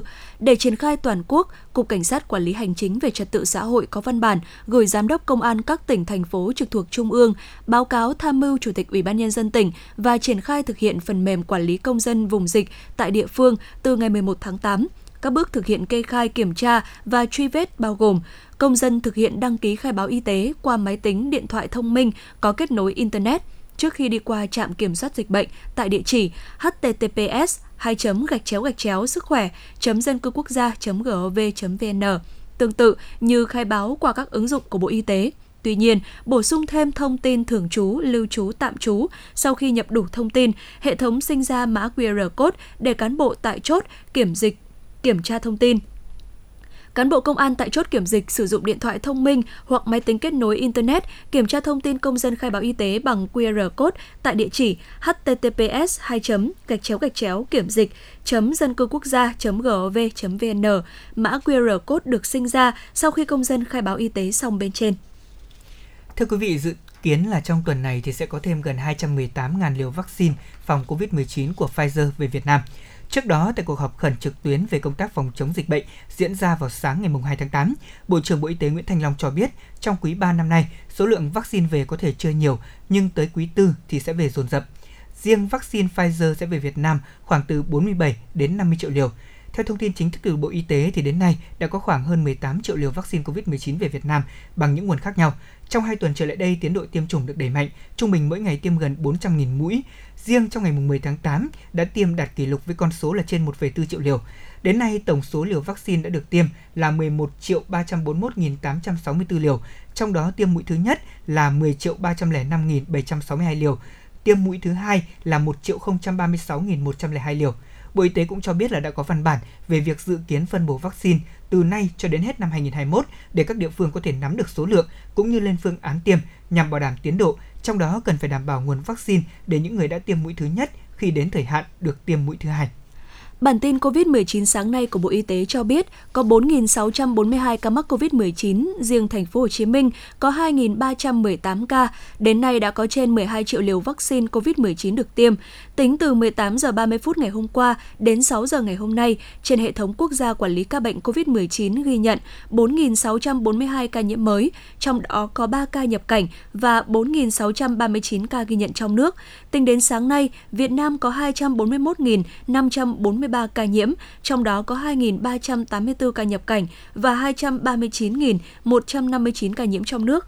Số ca nhiễm mới ghi nhận trong nước tính của đợt dịch kể từ ngày hai mươi bảy tháng tư đến nay là hai trăm ba mươi bảy nghìn năm trăm tám mươi chín ca, trong đó có tám mươi hai nghìn ba trăm tám mươi bệnh nhân đã được công bố khỏi bệnh. Có hai trên sáu mươi hai tỉnh, thành phố đã qua mười bốn ngày không ghi nhận trường hợp nhiễm mới trong nước, đó là Quảng Ninh và Bắc Cạn. Có mười tỉnh, thành phố không có ca lây nhiễm thứ phát trên địa bàn trong mười bốn ngày qua, bao gồm Lào Cai, Ninh Bình, Kon Tum, Hà Giang, Lai Châu, Tuyên Quang, Quảng Trị, Yên Bái, Thái Bình và Bắc Giang. Thưa quý vị, sáng nay Hà Nội ghi nhận thêm bốn ca dương tính với SARS-xê o vê hai, trong đó thì có hai ca tại cộng đồng, hai ca tại khu cách ly. Số ca mắc mới tại Ba Đình là hai ca, Mê Linh một ca, Chương Mỹ một ca và thuộc hai chùm ca bệnh ho sốt thứ phát ba ca, chùm liên quan đến Bắc Giang tại công ty ét e i là một ca. Như vậy là tính từ ngày hai mươi chín tháng tư cho đến nay, Hà Nội của chúng ta có một nghìn chín trăm năm mươi chín ca bệnh, trong đó số ca mắc ghi nhận ngoài cộng đồng là một nghìn một trăm hai mươi ca, số mắc là đối tượng đã được cách ly tám trăm ba mươi chín ca. Về xét nghiệm cho người nguy cơ và người tại các khu vực nguy cơ, toàn thành phố đã lấy được một trăm chín mươi mốt nghìn sáu trăm ba mươi ba mẫu, đã có kết quả là bảy mươi hai nghìn chín trăm năm mươi chín mẫu, gồm tám mẫu dương và bảy mươi hai nghìn chín trăm năm mươi mốt mẫu âm tính, và một trăm mười tám nghìn sáu trăm bảy mươi tư mẫu chưa có kết quả. Dự kiến là trong ngày hôm nay thì toàn thành phố tiếp tục lấy mẫu thêm sáu mươi lăm nghìn mẫu cho các đối tượng này để tiến hành xét nghiệm sàng lọc. Vâng, thưa quý vị, vừa rồi là một số những thông tin đáng chú ý mà chúng tôi cập nhật cho quý vị. Và Thu Minh và Lê Thông xin được tiếp tục cập nhật cho quý vị những thông tin tiếp theo ở phần sau của chương trình. Còn ngay bây giờ thì chúng ta hãy cùng thư giãn với một giai điệu âm nhạc, bài hát Ngày Hôm Qua.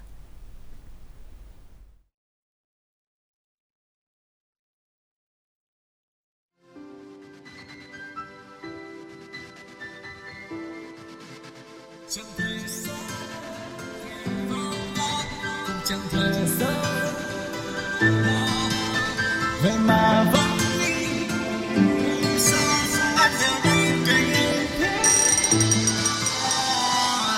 Anh tin vào câu nói khi xưa, bên tai vẫn còn giữ âm một lời hứa. Như sao dòng thư quá lừa đưa, để mình anh cô đơn dưới mưa. Ngày hôm qua vẫn còn bên nhau vòng tay.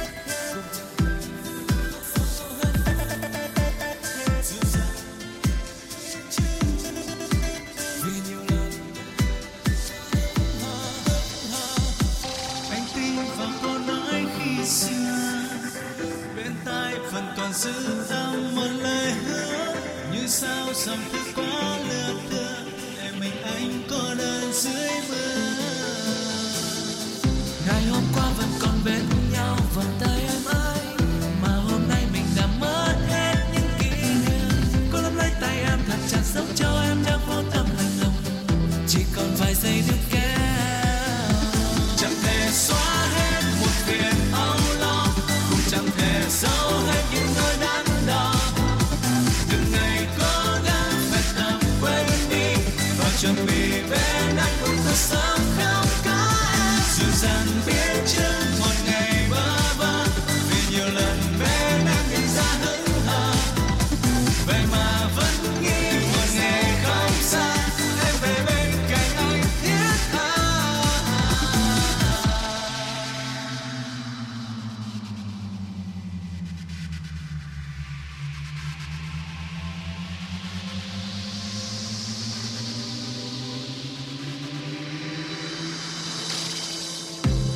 rơi làm lòng anh cứ rơi bay.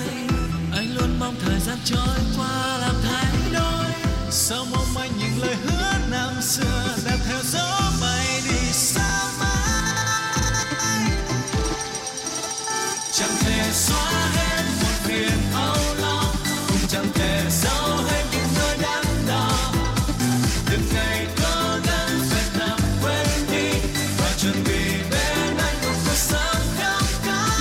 Dù rằng phía trước một ngày bơ vơ, vì nhiều lần bên em nhìn ra hững hờ, vậy mà vẫn nghĩ một ngày không xa em về bên cạnh anh thiết tha.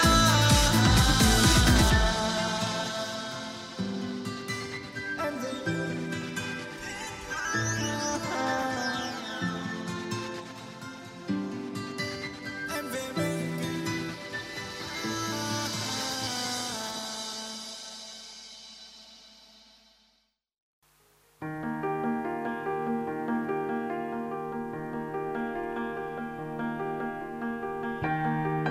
Quý vị và các bạn đang theo dõi kênh ép em chín sáu MHz của Đài Phát thanh Truyền hình Hà Nội. Hãy giữ sóng và tương tác với chúng tôi theo số điện thoại không hai bốn ba bảy bảy ba sáu sáu tám tám. ép em chín sáu đồng hành trên mọi nẻo đường.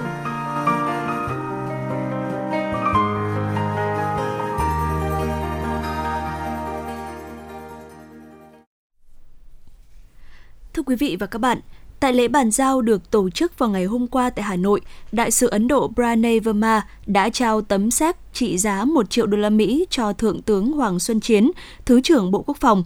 Đây là khoản giải ngân đầu tiên trong gói viện trợ năm triệu đô la Mỹ của chính phủ Ấn Độ dành cho Bộ Quốc phòng Việt Nam nhằm xây dựng công viên phần mềm quân đội tại Trường Đại học Thông tin Liên lạc Nha Trang. Hai bên đã thống nhất thỏa thuận thực hiện dự án bên lề hội nghị cấp cao trực tuyến tổ chức ngày hai mươi mốt tháng mười hai năm hai nghìn không trăm hai mươi giữa Thủ tướng hai nước. Trước đó, tòa nhà mới thuộc công viên phần mềm quân đội đã được khánh thành vào ngày mười hai tháng một năm hai nghìn không trăm hai mươi mốt tại Nha Trang. Gói viện trợ năm triệu đô la Mỹ của Ấn Độ sẽ được sử dụng vào mục đích thiết lập hạ tầng công nghệ thông tin cho công viên phần mềm. Công viên phần mềm quân đội là một biểu tượng cho quan hệ quốc phòng giữa Ấn Độ và Việt Nam thời hiện đại và sẽ đóng một vai trò quan trọng trong đào tạo ngoại ngữ và công nghệ thông tin cho lực lượng quốc phòng của Việt Nam. Thưa quý vị, theo Bộ Tài chính, tính đến hết tháng bảy năm hai nghìn không trăm hai mươi mốt thì tổng tài sản của doanh nghiệp bảo hiểm ước đạt là sáu trăm ba mươi nghìn ba trăm năm mươi chín tỷ đồng, tăng hai mươi phẩy tám mươi tư phần trăm so với cùng kỳ năm ngoái. Trong đó thì các doanh nghiệp bảo hiểm phi nhân thọ ước đạt một trăm lẻ hai nghìn hai trăm hai mươi hai tỷ đồng, các doanh nghiệp bảo hiểm nhân thọ ước đạt năm trăm hai mươi tám nghìn một trăm ba mươi bảy tỷ đồng. Tổng doanh thu phí bảo hiểm ước đạt là một trăm mười sáu nghìn một trăm chín mươi sáu tỷ đồng, tăng mười tám phẩy hai mươi sáu phần trăm so với cùng kỳ năm hai nghìn không trăm hai mươi. Các doanh nghiệp này đầu tư trở lại nền kinh tế là khoảng năm trăm mười bảy nghìn một trăm bốn mươi lăm tỷ đồng, tăng hai mươi ba phẩy ba mươi chín phần trăm. Bộ Tài chính cũng cho biết là Bộ đã hoàn thiện dự thảo luật kinh doanh bảo hiểm sửa đổi và trình chính phủ trong tháng bảy. Những tháng cuối năm nay, Bộ sẽ tiếp tục theo dõi chặt chẽ hoạt động của các doanh nghiệp bảo hiểm, đặc biệt là trong bối cảnh tình hình dịch bệnh covid mười chín đang có nhiều diễn biến phức tạp, nhằm bảo đảm tối đa quyền lợi của doanh nghiệp và người dân. Thông tin từ Bộ Tài chính, tính đến ngày sáu tháng tám năm hai nghìn không trăm hai mươi mốt, tổng số thuế tiền thuê đất được gia hạn theo Nghị định số năm mươi hai trên hai nghìn không trăm hai mươi mốt N D C P của Chính phủ là sáu mươi bảy nghìn một trăm chín mươi tư tỷ đồng. Hiện Bộ này đang lấy ý kiến đóng góp của các đơn vị liên quan về dự thảo nghị quyết của Quốc hội về một số giải pháp thu ngân sách nhằm hỗ trợ doanh nghiệp, người dân chịu tác động bởi dịch covid mười chín.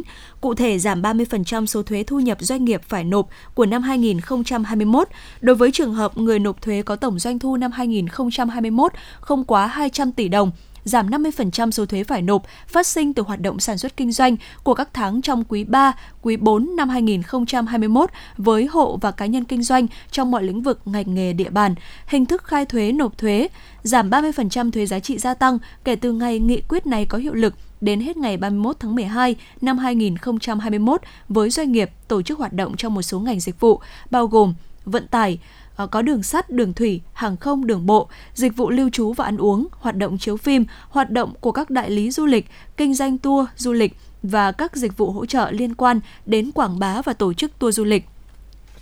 Hoạt động thể thao, vui chơi và giải trí, áp dụng cả với tổ chức kê khai nộp thuế theo hướng theo phương pháp khấu trừ và theo tỷ lệ phần trăm, miễn tiền chậm nộp phát sinh trong năm hai nghìn không trăm hai mươi và năm hai nghìn không trăm hai mươi mốt đối với doanh nghiệp, tổ chức, bao gồm cả đơn vị phụ thuộc, địa điểm kinh doanh, phát sinh lỗ liên tục trong các năm hai nghìn không trăm mười tám, hai nghìn không trăm mười chín và hai nghìn không trăm hai mươi, không xử lý đối với các trường hợp đã nộp tiền chậm nộp.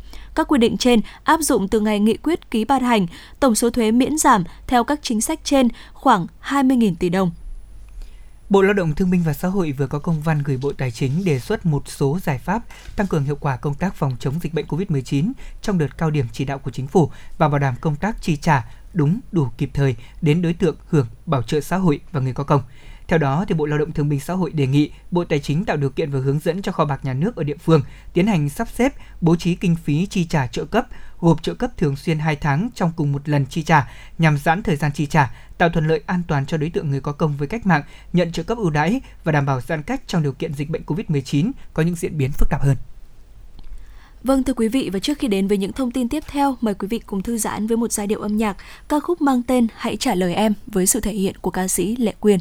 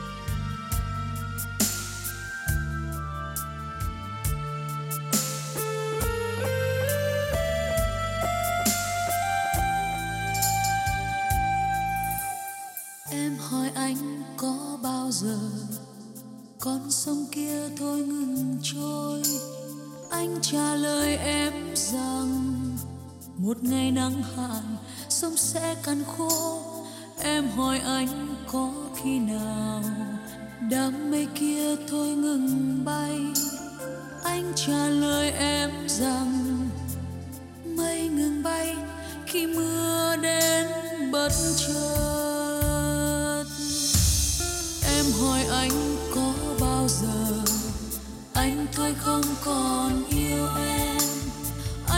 lời em rằng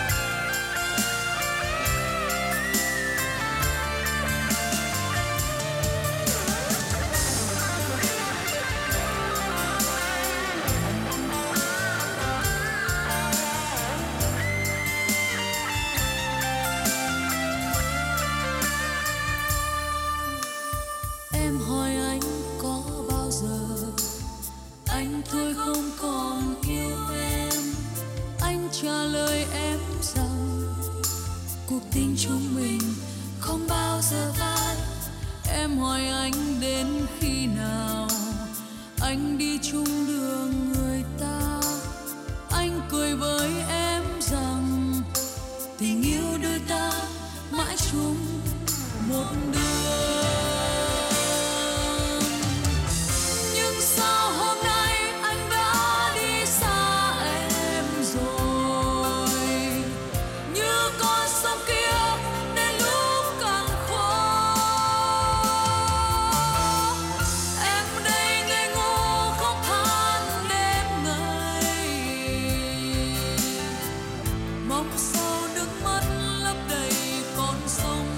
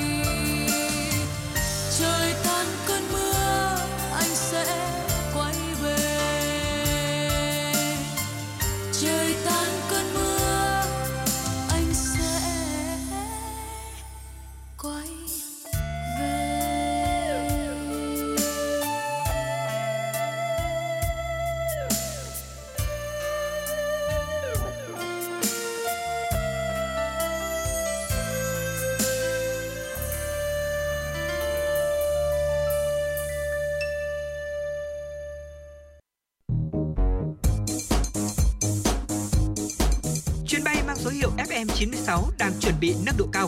Quý khách hãy thắt dây an toàn, sẵn sàng trải nghiệm những cung bậc cảm xúc cùng ép em chín sáu.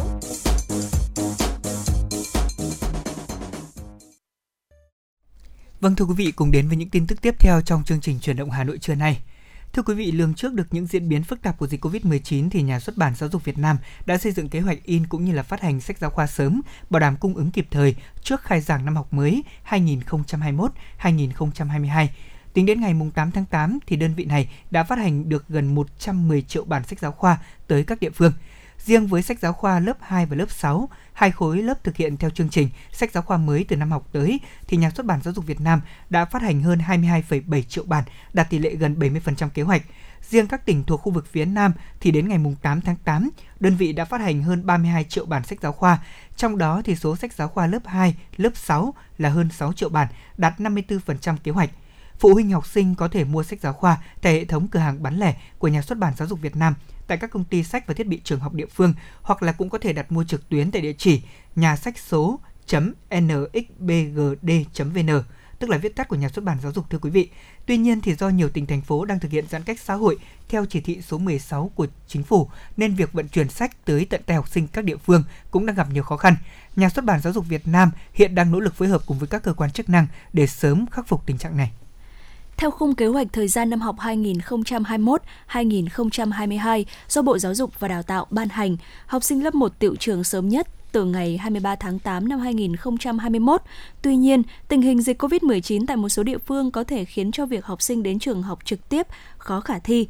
Điều này khiến nhiều phụ huynh học sinh lo lắng bởi học sinh lớp một còn nhỏ, chưa có kiến thức, kỹ năng học trực tuyến, vì vậy có thể ảnh hưởng đến chất lượng học tập.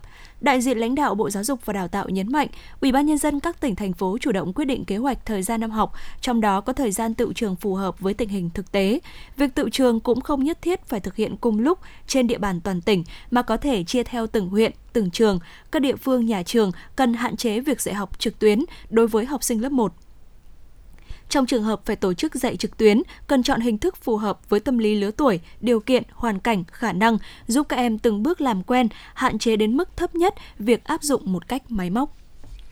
Thưa quý vị, hai ngày nay thì xuất hiện những thông tin chưa được kiểm chứng đã thu hút được nhiều sự quan tâm, bình luận cũng như là chia sẻ trên mạng xã hội. Bộ Giáo dục Đào tạo khẳng định là thông tin thi tốt nghiệp trung học phổ thông năm hai nghìn không trăm hai mươi hai theo hình thức tự luận là không chính xác, đồng thời khuyến cáo phụ huynh học sinh cũng như các em học sinh cần cảnh giác trước vấn đề tin giả. Cùng với đó thì Bộ Giáo dục Đào tạo cho biết là các nội dung, ví dụ như đề xuất đưa tác phẩm văn học ngoài chương trình vào đề thi hay là các trường đại học đồng loạt thi riêng cũng là những thông tin không đúng sự thật. Năm hai nghìn không trăm hai mươi mốt thực hiện chỉ đạo của Thủ tướng Chính phủ, kỳ thi tốt nghiệp trung học phổ thông năm hai nghìn không trăm hai mươi mốt đã giữ ổn định về phương thức như năm hai nghìn không trăm hai mươi. Bộ cũng chịu trách nhiệm toàn diện về kỳ thi này. Ủy ban nhân dân cấp tỉnh trực tiếp là Chủ tịch Ủy ban nhân dân cấp tỉnh chịu trách nhiệm toàn diện về vấn đề tổ chức kỳ thi trên địa bàn để có thể bảo đảm an toàn, nghiêm túc và chất lượng. Hiện thì khâu coi thi đợt hai của kỳ thi năm nay đã hoàn tất. Các địa phương có tổ chức đợt hai cũng đã và đang tiến hành công tác chấm thi để sớm công bố kết quả vào ngày hai mươi tư tháng tám theo đúng quy định của Bộ Giáo dục Đào tạo. Ngày hôm qua, Công an quận Thanh Xuân, Hà Nội cho biết đang thụ lý điều tra vụ việc ba thanh niên mua chín giấy đi đường ở cửa hàng cầm đồ. Trước đó, vào ngày sáu tháng tám năm hai nghìn không trăm hai mươi mốt, tại chốt phòng chống dịch covid mười chín ở đầu ngõ hai trăm mười bốn, phố Nguyễn Xiển, phường Hạ Đình, quận Thanh Xuân, tổ công tác trực chốt phát hiện ba trường hợp sử dụng giấy đi đường để qua chốt có biểu hiện nghi vấn đã đưa về trụ sở Công an phường Hạ Đình, quận Thanh Xuân để xác minh. Bước đầu, danh tính ba thanh niên được xác định là tê đê lờ, sinh năm một nghìn chín trăm chín mươi ba, và đê vê bê, sinh năm một nghìn chín trăm tám mươi bảy, và đê hát tê, sinh năm một nghìn chín trăm chín mươi ba, cùng trú tại quận Hoàng Mai, Hà Nội. Ba người này khai nhận đã mua chín giấy đi đường với tổng số tiền là mười hai triệu đồng tại một cửa hàng cầm đồ ở đường Láng, quận Đống Đa. Công an quận Thanh Xuân đang tiếp tục điều tra vụ việc này. Thưa quý vị, vào khoảng mười hai giờ ba mươi phút ngày hôm qua thì tại chốt phòng chống dịch bệnh covid mười chín trên km bốn trăm ba mươi sáu cộng năm trăm năm mươi đường Hồ Chí Minh thuộc xã Trần Phú, huyện Chương Mỹ, thành phố Hà Nội, tổ công tác đã kiểm tra xe ô tô mang biển kiểm soát chín tám A hai bảy hai chín bốn. Trên xe này thì có hai nam, nữ, thanh niên có dấu hiệu sử dụng giấy tờ giả mạo để hòng qua chốt. Qua quá trình kiểm tra thì nam thanh niên xuất trình hai chứng minh nhân dân, hai giấy xét nghiệm nhanh covid mười chín mang tên en vê ca, sinh năm một nghìn chín trăm tám mươi tám, ở xã Bắc Lý, huyện Hiệp Hòa, tỉnh Bắc Giang, và bê tê vê, sinh năm một nghìn chín trăm chín mươi mốt, ở xã Hạ Bì, huyện Kim Bôi, tỉnh Hòa Bình, kèm theo một giấy đi đường cấp cho en vê ca. Tổ công tác sau đó phát hiện giấy đi đường cấp cho anh này có dấu hiệu giả mạo. Khai thác tại chỗ thì anh Ca cho biết chở chị V từ công ty ở tỉnh Bắc Ninh về huyện Kim Bôi, tỉnh Hòa Bình để chị V thăm ông bà nội chồng đang bị ốm nặng với giá là năm trăm nghìn đồng. Giấy đi đường của anh Ca được xin từ một người thân và sau đó thì tự điền tên và tuổi vào. Vụ việc hiện đang được Công an xã Trần Phú tiếp tục điều tra và làm rõ.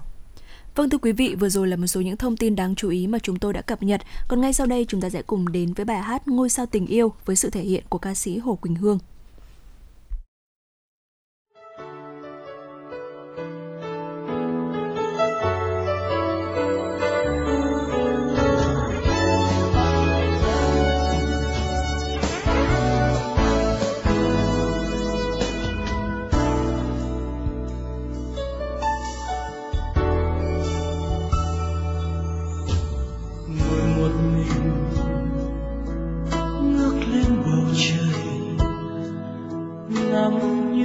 Sao lung linh sắc màu, anh có một vì sao sáng trong tim. Anh có biết em trong giây phút này mơ về anh trên khung trời mơ ước lấp lánh sao. Anh muốn là gió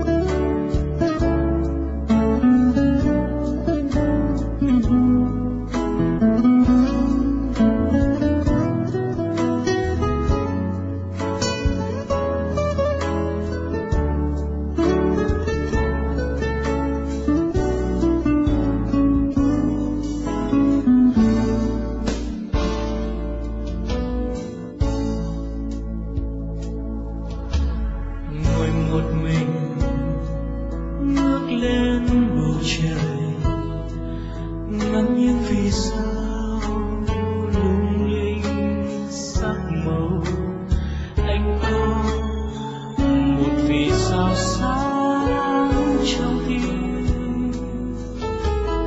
Anh có biết em trong giây phút này mơ với anh trên khung trời mưa lấp lánh giờ đêm.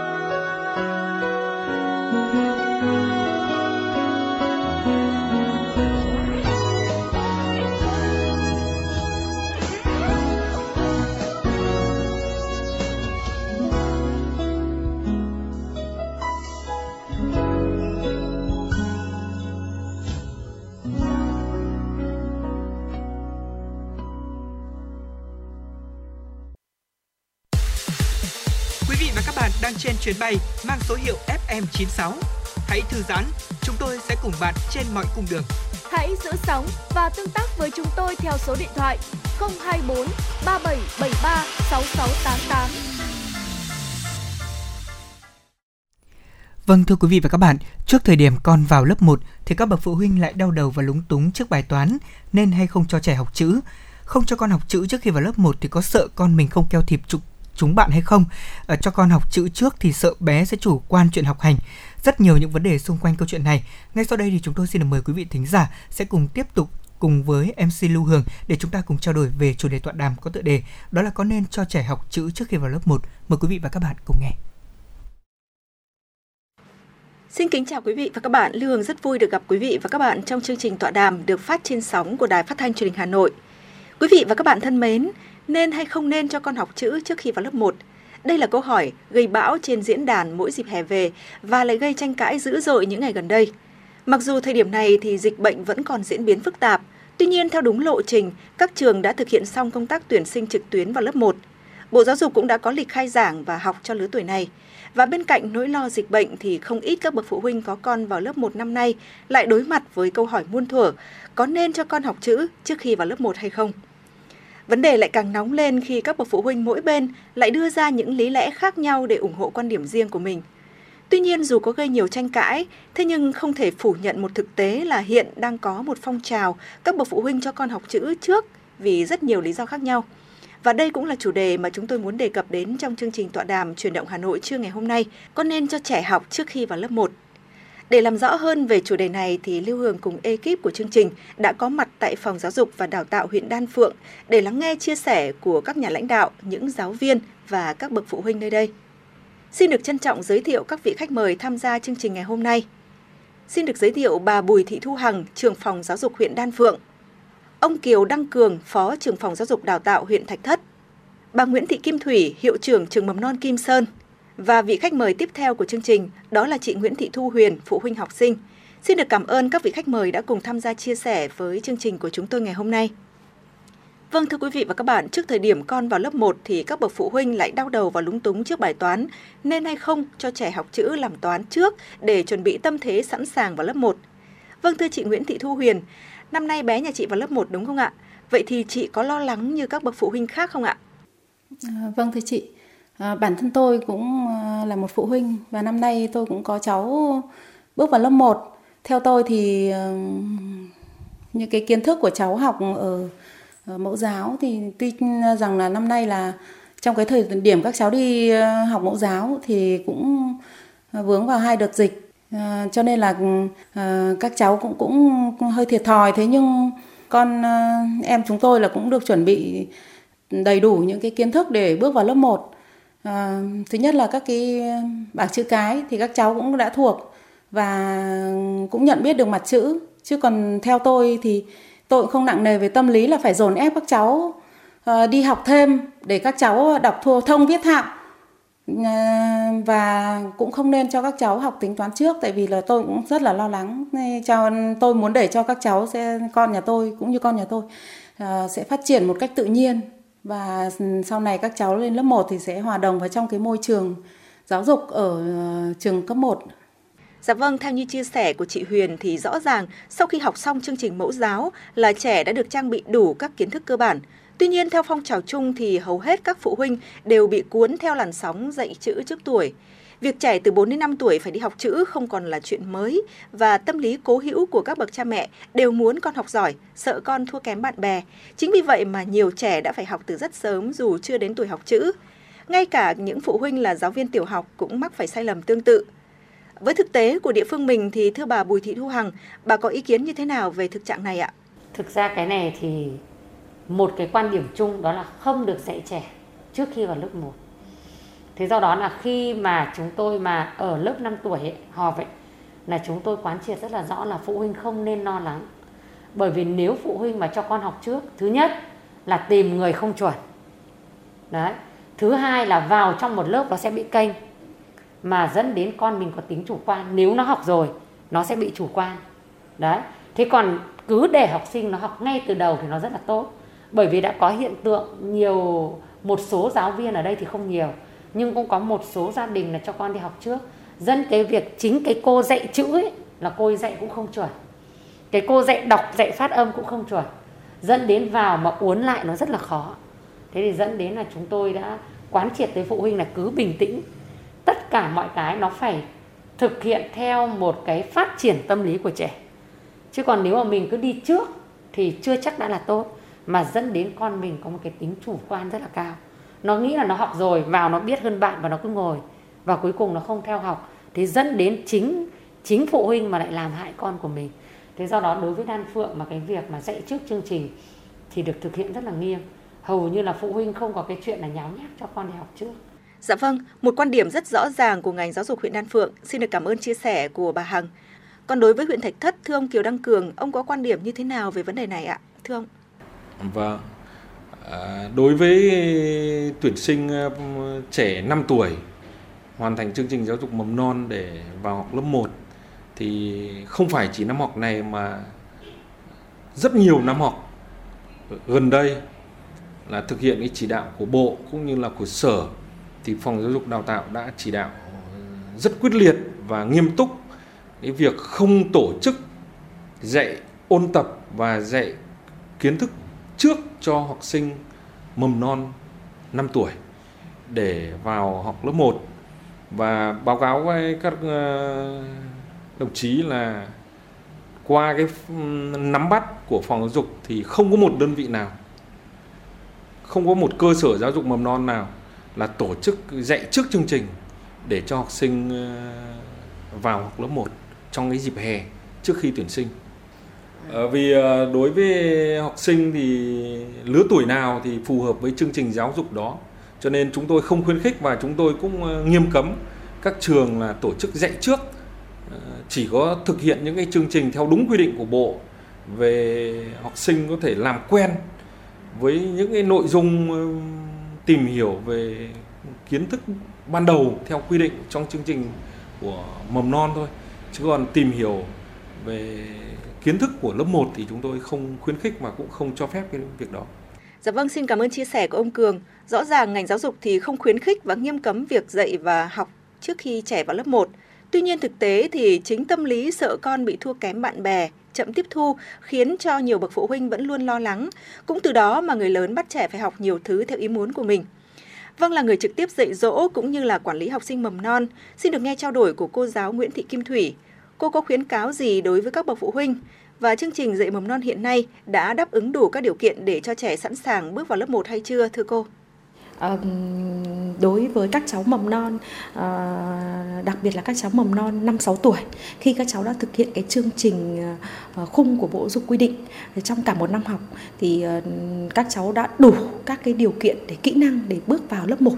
Vì vậy nếu như trên cương vị là nhà giáo thì chúng tôi cũng à, khuyến cáo các phụ huynh học sinh là không cho con đi học các cái lớp học mà vào chuẩn bị vào lớp một, mà nếu có đi học thì cho các con đi học các lớp mà năng khiếu hoặc kỹ năng, ví dụ như các lớp năng khiếu về múa, vẽ, hoặc các lớp hội họa, hoặc là các lớp về thể dục thể thao.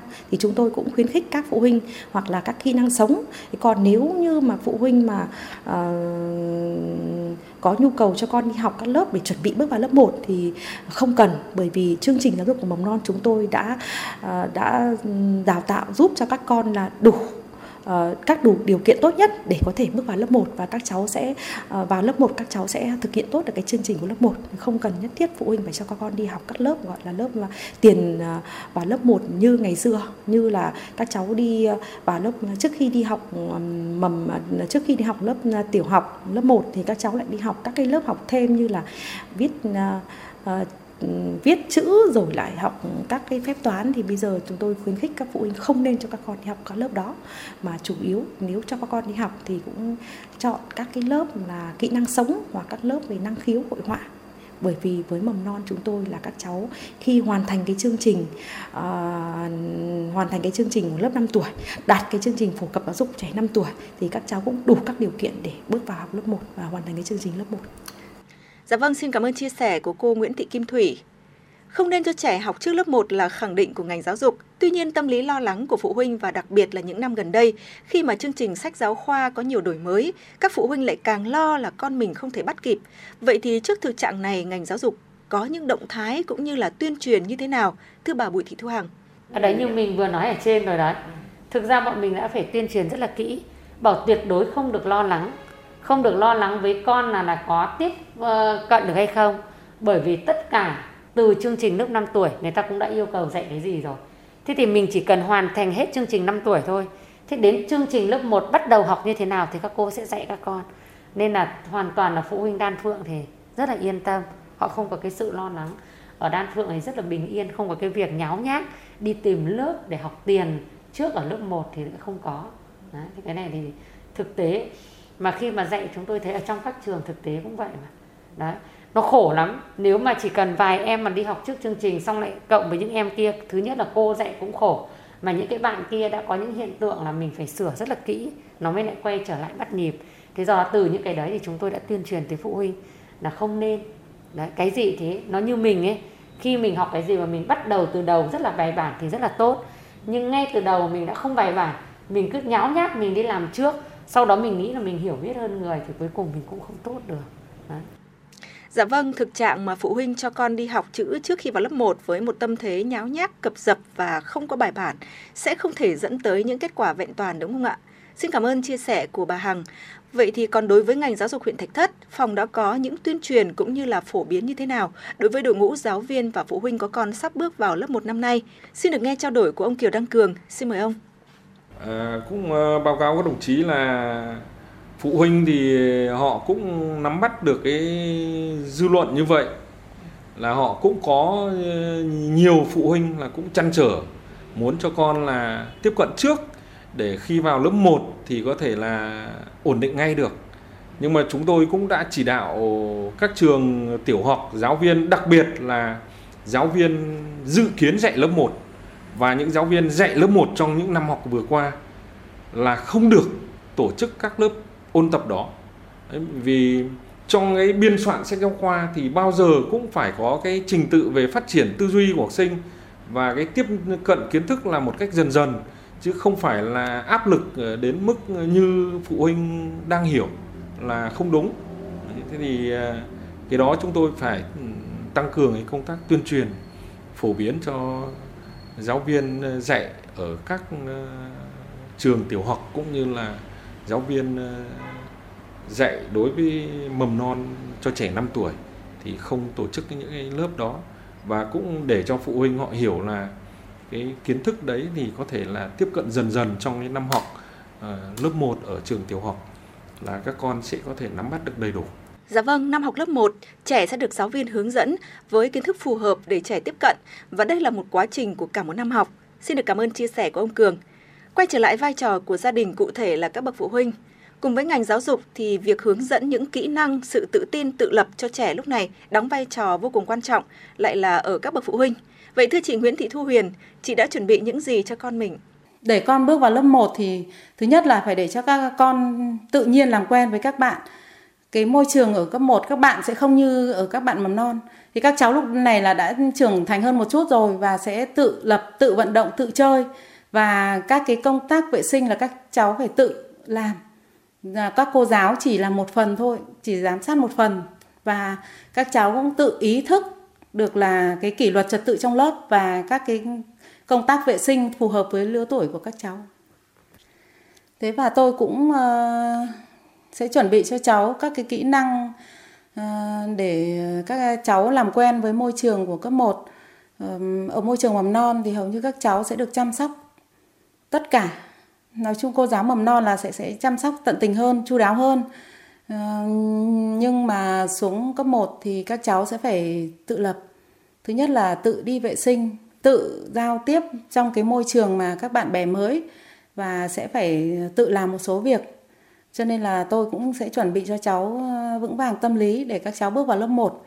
Và tôi cũng muốn là các bố các mẹ cũng chuẩn bị tâm lý cho các cháu uh, sẵn sàng bước vào một cái môi trường mới khác với môi trường mầm non. Và cũng không nên đè nặng áp lực tâm lý học hành cho các cháu để các cháu phát triển một cách tự nhiên. Dạ vâng, việc chuẩn bị tâm lý vững vàng cho trẻ bước vào môi trường mới là điều quan trọng, và việc áp lực về kiến thức có thể sẽ khiến cho trẻ hoang mang, sợ hãi, khiến cho việc học lớp một của trẻ sẽ không được suôn sẻ. Xin được cảm ơn chia sẻ rất hữu ích của chị Huyền.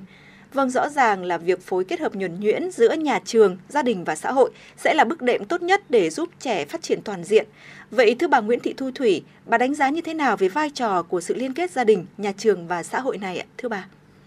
À, hiện nay thì chúng tôi cũng nhận thấy là à, cái công tác chăm sóc, nuôi dưỡng, giáo dục trẻ không phải là chỉ có mỗi nhà trường mà à, gia đình, nhà trường và xã hội đều là cái môi trường tốt nhất cho trẻ, đặc biệt cái môi trường đầu tiên là môi trường gia đình. Đấy, cái môi trường gia đình thì giúp cho các cháu là phát triển, hình thành cho trẻ ngay từ khi trong một gia đình hạnh phúc thì đương nhiên các cháu nó sẽ phát triển một cách toàn diện. Thế và đối với nhà trường và với xã hội thì với nhà trường tôi thì thông qua cái ban hoạt động của ban đại diện cha mẹ học sinh nhà trường thì chúng tôi cũng đã thường xuyên trao đổi với cha mẹ học sinh trong cái việc là là là trao đổi về cái tình hình sức khỏe của các cháu cũng như cái cái phương pháp giáo dục trẻ tại nhà trường để cho phụ huynh hiểu thêm, và nhà trường tôi cũng làm tốt cái công tác là uh, tuyên truyền vận động để uh, phụ huynh học sinh cũng như người dân cũng như uh, các tổ chức chính trị xã hội khác uh, hiểu được rõ được cái vị trí, vai trò, tầm quan trọng của giáo dục hiện nay. Uh, và các ông chí là um, giáo dục mầm non hiện nay thì uh, chúng tôi nhận thấy là là một trong những cái uh, cấp học có một cái vai trò, vị trí và tầm quan trọng rất vô cùng lớn, bởi vì sau khi các cháu được sống trong một cái môi trường gia đình thì bậc học đầu tiên mà các cháu tiếp cận là bậc học mầm non. Thì với bậc học mầm non thì chúng tôi xác định là gần như năm mươi phần trăm hình thành, bảy mươi phần trăm hình thành cái tính cách, nhân cách của các cháu là từ bậc học mầm non. Thế và để thực hiện tốt cái vai trò, vị trí và tầm quan trọng của giáo dục mầm non hiện nay thì ngoài cái như sự nhận thức của phụ huynh học sinh thì chúng tôi cũng đã tuyên truyền vận động tới các tổ chức chính trị xã hội trong nhà trường cũng như là các tổ chức chính trị xã hội tại địa phương.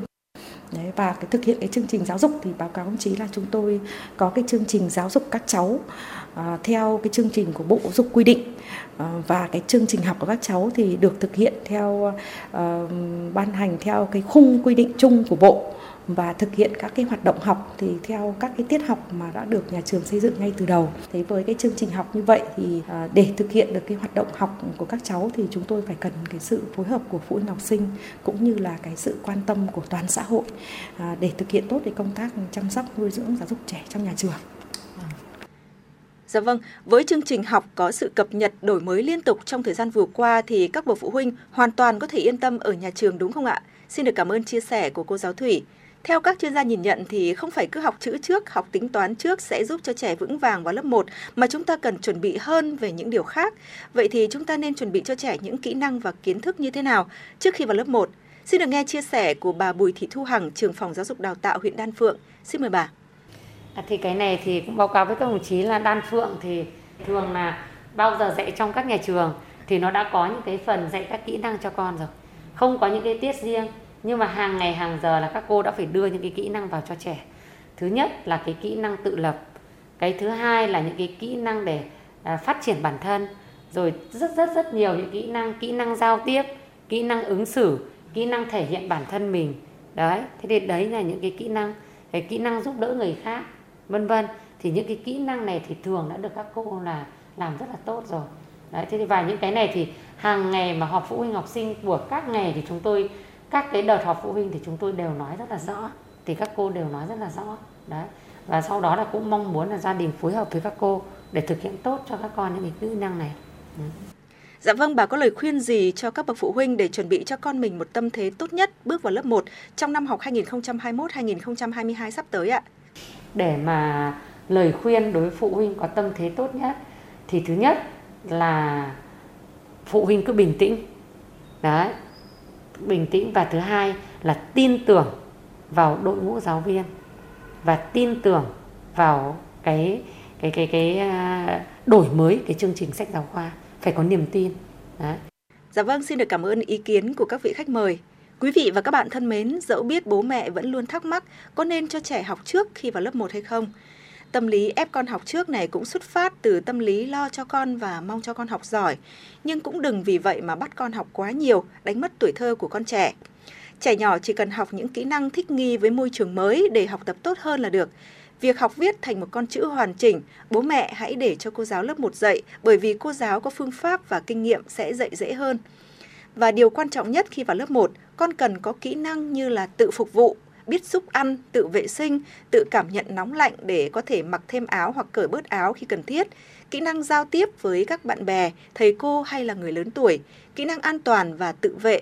Bố mẹ dạy con càng sớm càng tốt để con luôn được an toàn trong mọi môi trường. Khi con có đủ các kỹ năng cần thiết, con sẽ yên tâm đi học, yên tâm khám phá và học hỏi những kiến thức kỹ năng khác. Dạy con lớp một cũng như câu chuyện dắt ốc sên đi dạo.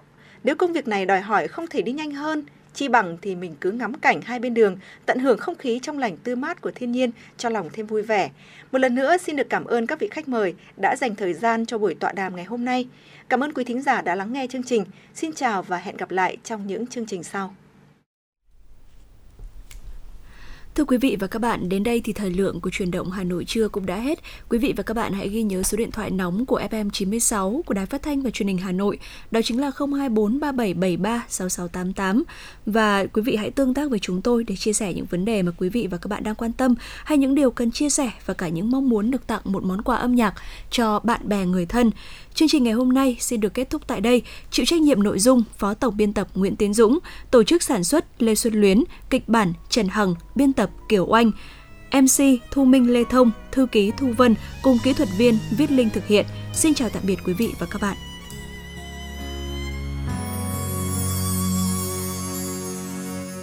Con đường lên đèn chiều bâng khuâng trên phố dài, từng đàn chim bay theo nhau về cuối bầu trời. Có chút cô đơn nào vẫn âm thầm lãng du, trong ánh mắt chợt dâng lên bao nỗi niềm. Im lặng đêm về một đêm khuya hiu hắt,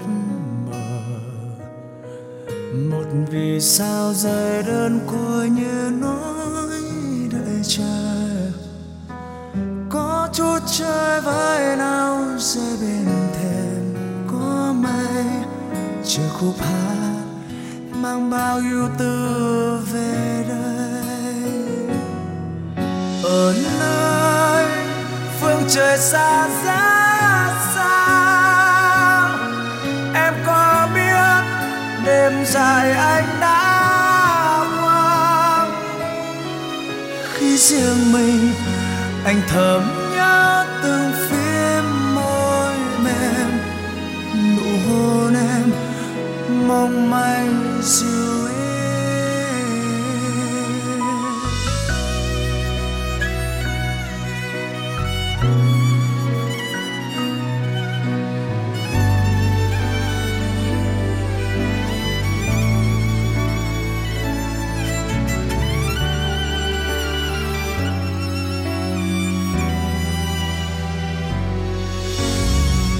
Những nụ hoa còn buồn xanh xao trên lối về, lặng thầm trong đêm phiêu du câu hát đợi chờ, lấp lánh ánh sao rơi phía chân trời rất xa. Chợt tình anh mong bao yêu thương gửi đến em, người yêu đến bờ xa ngút ngàn, từ sâu trái tim này anh nhớ em.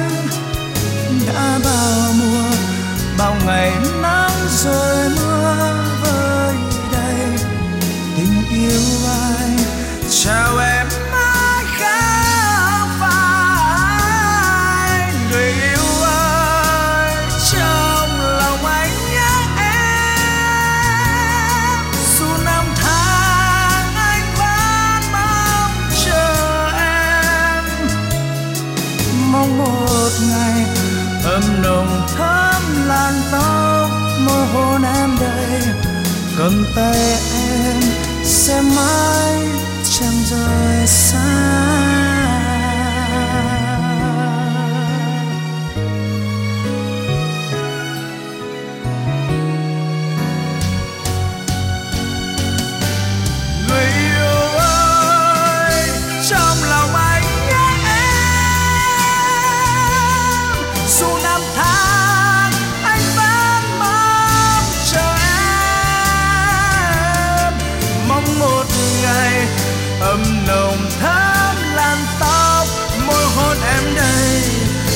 Tay em sẽ mãi chẳng rời xa,